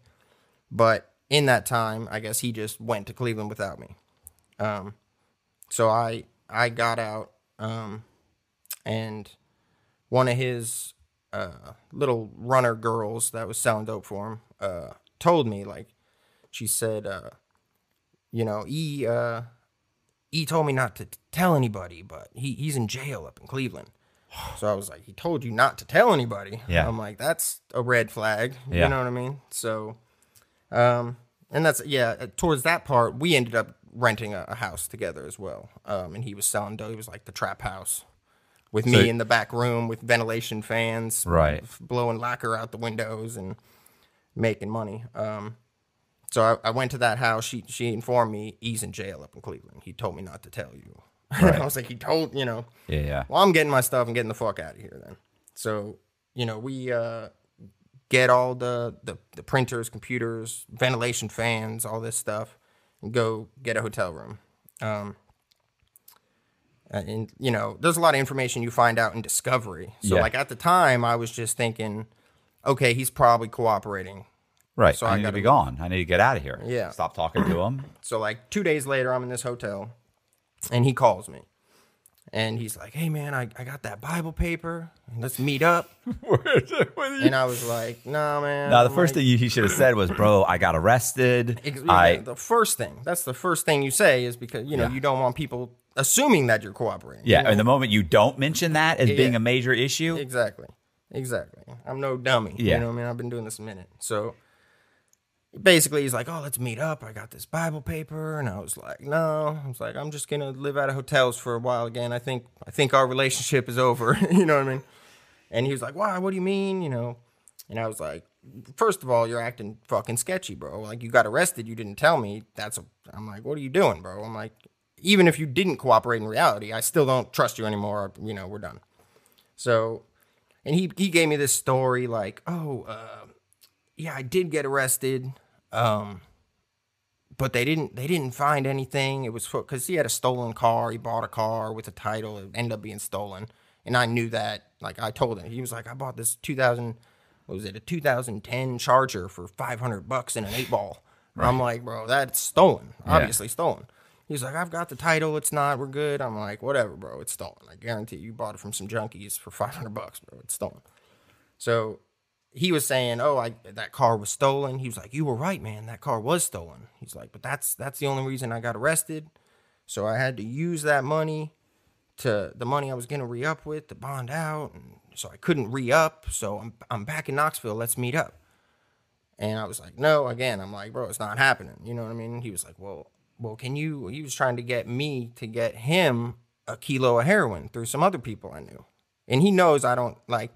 I mean, I dibble and dab with drugs, you know. I mean? Yeah, but you're I wasn't. I'm not selling kilos on the uh, on the phone. He's like, "Get me, you know, 700 grams of heroin." on like on the phone. I'm like, "What are you, what are you doing, bro?" So, needless to say, I just hung up once Right. he asked for that. I was like, "Man, you're out of your mind." Uh, and I specifically was like, "The feds are listening." Right Yeah. now. So I was like, "You're the drug dealer. Why are you asking me for drugs? You are the drug dealer. I'm just, I'm just some junkie. Remember? So bye. You know, hang up the phone." And uh, well, sure enough, they GPS pinged my phone to the location of where the hotel was, and just even talking to him is what led to my arrest. Nice. So- So, how they? So they? What happened? How they grab you? They come and knock Uh, on the door real lightly and ask you to please come outside. And Well, can you can you meet not. Can you meet us at the Can you meet us at the uh, station Well, the uh, at your convenience? so I was uh, staying in a hotel room with my wife at the time and this other other chick, Dylan, um, who was selling drugs for these Detroit people. Um, but anyway, so they uh, I woke up and we woke up in the morning and I was gonna you know start printing. I think I somebody one of the Detroit guys wanted like six grand, I think, or something. He put in like an order, so I was gonna make six grand. They went shopping, um, so that you know, I'm in there. I start you know cutting paper, spraying, printing, all this. My wife and Dylan leave to go shopping. That's all I know. About 15 minutes later, I get a knock on the door. So I look through the peephole and it's just black. Yeah, somebody's put. So I, my first instinct was like, oh, that you know the Detroit people that are selling dope out of this room, somebody's probably trying to rob them or something. Because I was thinking the police would just kick down the door. Like I didn't think they'd put, you know what I mean, put Yeah. a thumb over it. So I was like, you know, go away, nobody's here. You know what I mean? And I, knock again. Look, you know, black thumb over the people. Look out the window and I see just a line of Knox County sheriffs. I was like, that's it, bro. You know what I mean? So I start trying to flush flush this paper money, um, and I didn't at the time. I was I was in the process of making it, so it was all one sided. I hadn't glued it together yet. So technically, that's not illegal because you're allowed to print money as long as it's black and white. Uh, well, what is it? Fifty percent smaller, 150 percent bigger, black and white, or one sided.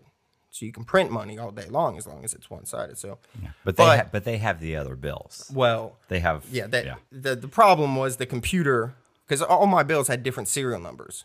So each file on this computer that uh, could then link me to every serial number that I produced. You know what I mean? Right. Which was the evidence that it wasn't. I didn't get possession of anything, but they got a, a laptop with yeah yeah. you know all the files that could link me to every every bill that I. It's fun. It's all those those little tiny things that you're thinking. Well, technically, at this and technic, bro, you don't want to go to fucking. You don't want to go to trial on technically. Oh, no, Yeah, definitely. yeah. You're just you You know, I wouldn't go to trial with the feds. I would. I wouldn't go to trial with the feds if I was innocent. Yeah, I, I. I've I always say, look, if they came in right now, the DEA arrested me right now and said, "Hey, we got you selling four fucking kilos of coke," I'd be like, "Well, can I get a deal? Yeah, like what? Because I know you're gonna prove it.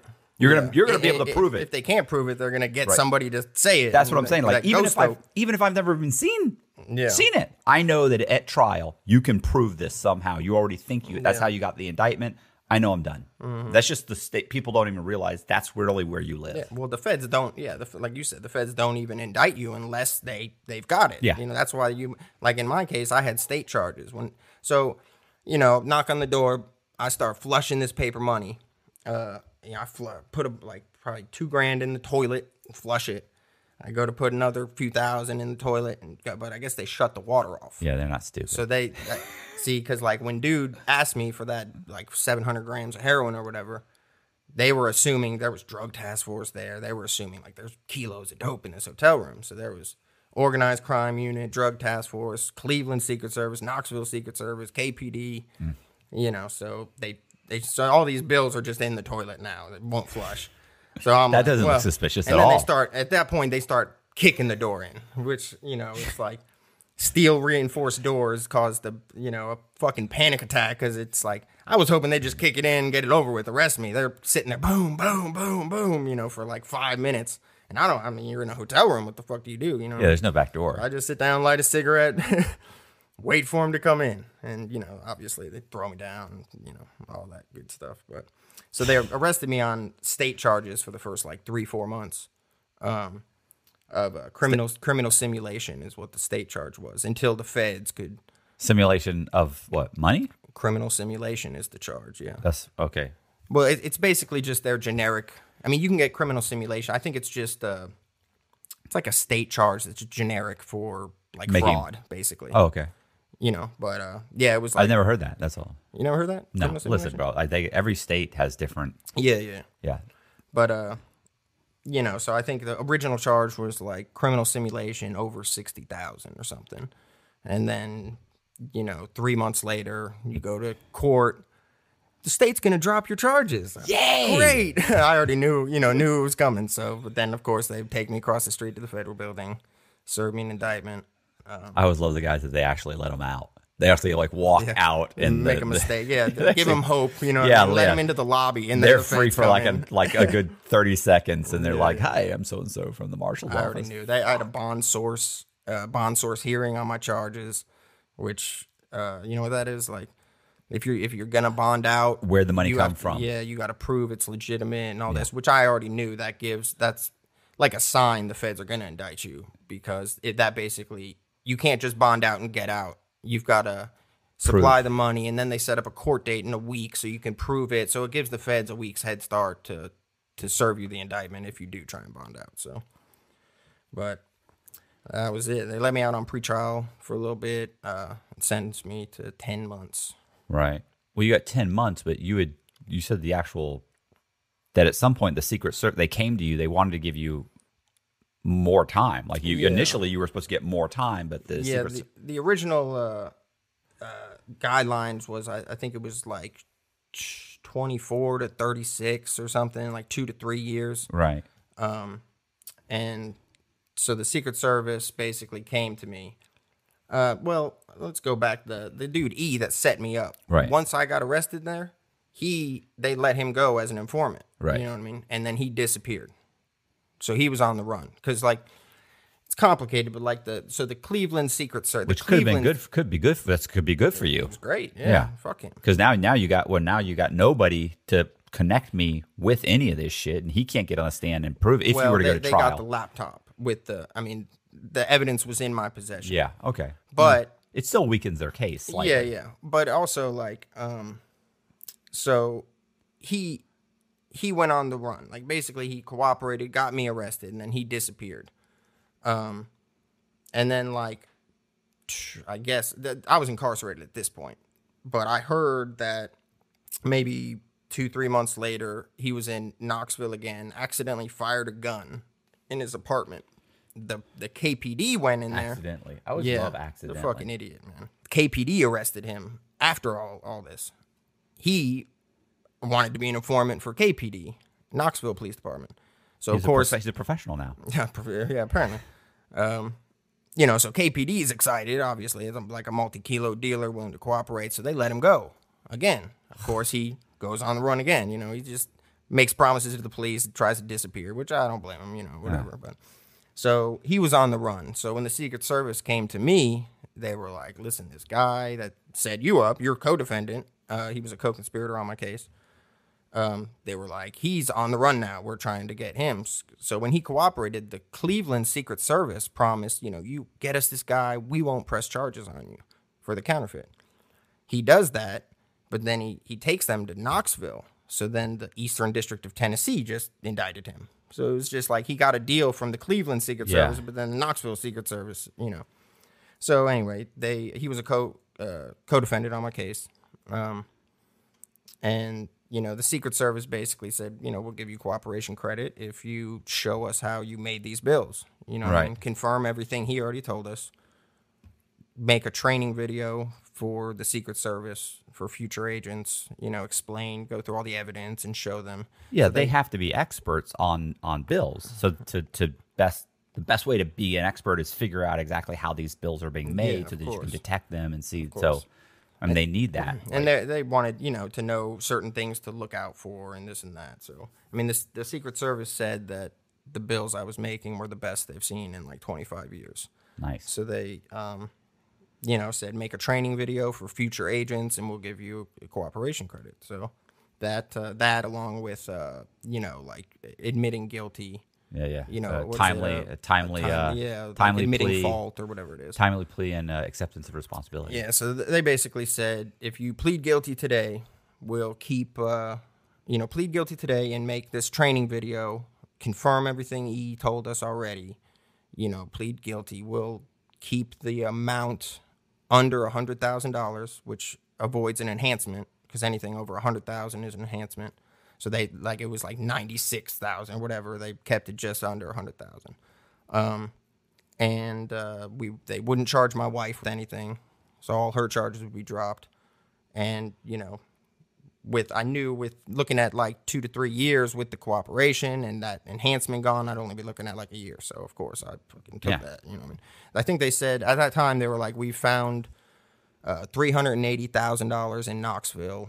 You were still finding about ten grand a week. It's coming in through the banks and this and that. So you know, with that time, I don't know how much time I would have been looking at. It probably would have been four years because that's another enhancement and all this. Yeah, but that's four years if you plead guilty. Like if I know guys if you go to if you go to trial, they'll start stacking the charges. oh yeah, yeah, yeah, for sure. So I mean, yeah, that was an offer I could not refuse. You Yeah. know, to- don't charge my wife. Keep it at a hundred thousand. Now I owe a hundred thousand or ninety six thousand in restitution, but you know, It is what it is. it is yeah. what it is. So, all right. Uh, and now you're Now, Now you're out, around three start- years starting Fed, over. Fed paper. Yeah, I just got out. Uh, I was in Lexington. Um, got out like three months ago. Currently in a sober living house in Knoxville. what are you doing for work now? Uh, well, I'm a printer. I Nice. work at a print shop, a vinyl shop. You know, uh, it's called Graphical Warehouse. You know, they're they're good people there. I'm, I really got lucky landing that job. I was honest with them. Up, you know, Yeah. in the interview, I told them like I just got out of prison. I was counterfeiting. Yeah, well, it, counter that's a plus for them. well, it's experience. yeah. You know. Um, I was gonna say, uh, I I uh, wrote a book uh, called Bent about a guy that's uh, he was uh, counterfeiting plastic for the Russian mob. And same thing. His, all his stuff was graphic designs. He was always mm-hmm. doing. He's always worked for print shops, and you know, it's Yeah. just that's just what you like doing. You know, I mean, I think it- it's tempting for people who work, you know, when you're around printers and you know graphic design. There's so many things, you know, like with- if you're capable of fraudulently making, you know, birth certificates, money, ca- anything, your mind's gonna jump. To I mean, that. yeah, I could use this for this. I could use this for this. I for could, sure, You know, for sure. And the amount of money you can make is unlimited, you know, unlimited really if you, if you do it right. So it's yeah, definitely it's, tempting. It's, it's too good out here. Uh, you know what I'm saying? You go to yeah. you go to prison for a year or two, and you're like you're just like you know I'm fucking. What am I, what am I doing? Like I'm, Yeah. I'm not gonna live like this the rest of my life. I, I'd rather live in a fucking somebody's spare room and yeah, for be sure. able to turn the channel when I want and have a fucking cell phone and Yeah. you know when I was doing that, that was the most stressful time of my life. Obviously, I think that I mean I'm making U turns everywhere, thinking I'm being followed. You know, I mean, I knew the sea. There were bolos out. There was a couple like pictures that were released on Knoxville websites, like, "Well, we're looking for this guy for passing hundred dollar bills." You know, you're always on on the run, thinking you're wanted. You know, you're living out of hotel rooms. yeah, dealing that. with fucking scumbag drug dealers all the time. right. You know, And in the end, when you walk back out of prison years later, where's all that money? yeah, Like you don't have any of that money. Yeah. Like it's it's not it, it's it, I mean in my opinion even what I was doing it's just it's just not fucking worth it. Yeah. I'm just Plus, you owe it all back to them yeah. on top of that. Yeah. So and they'll, really they strip everything from you anyway. for sure. Now you start off and yeah yeah it's bullshit. It, it's not the way to go. But um all right I appreciate you watching the videos. See ya.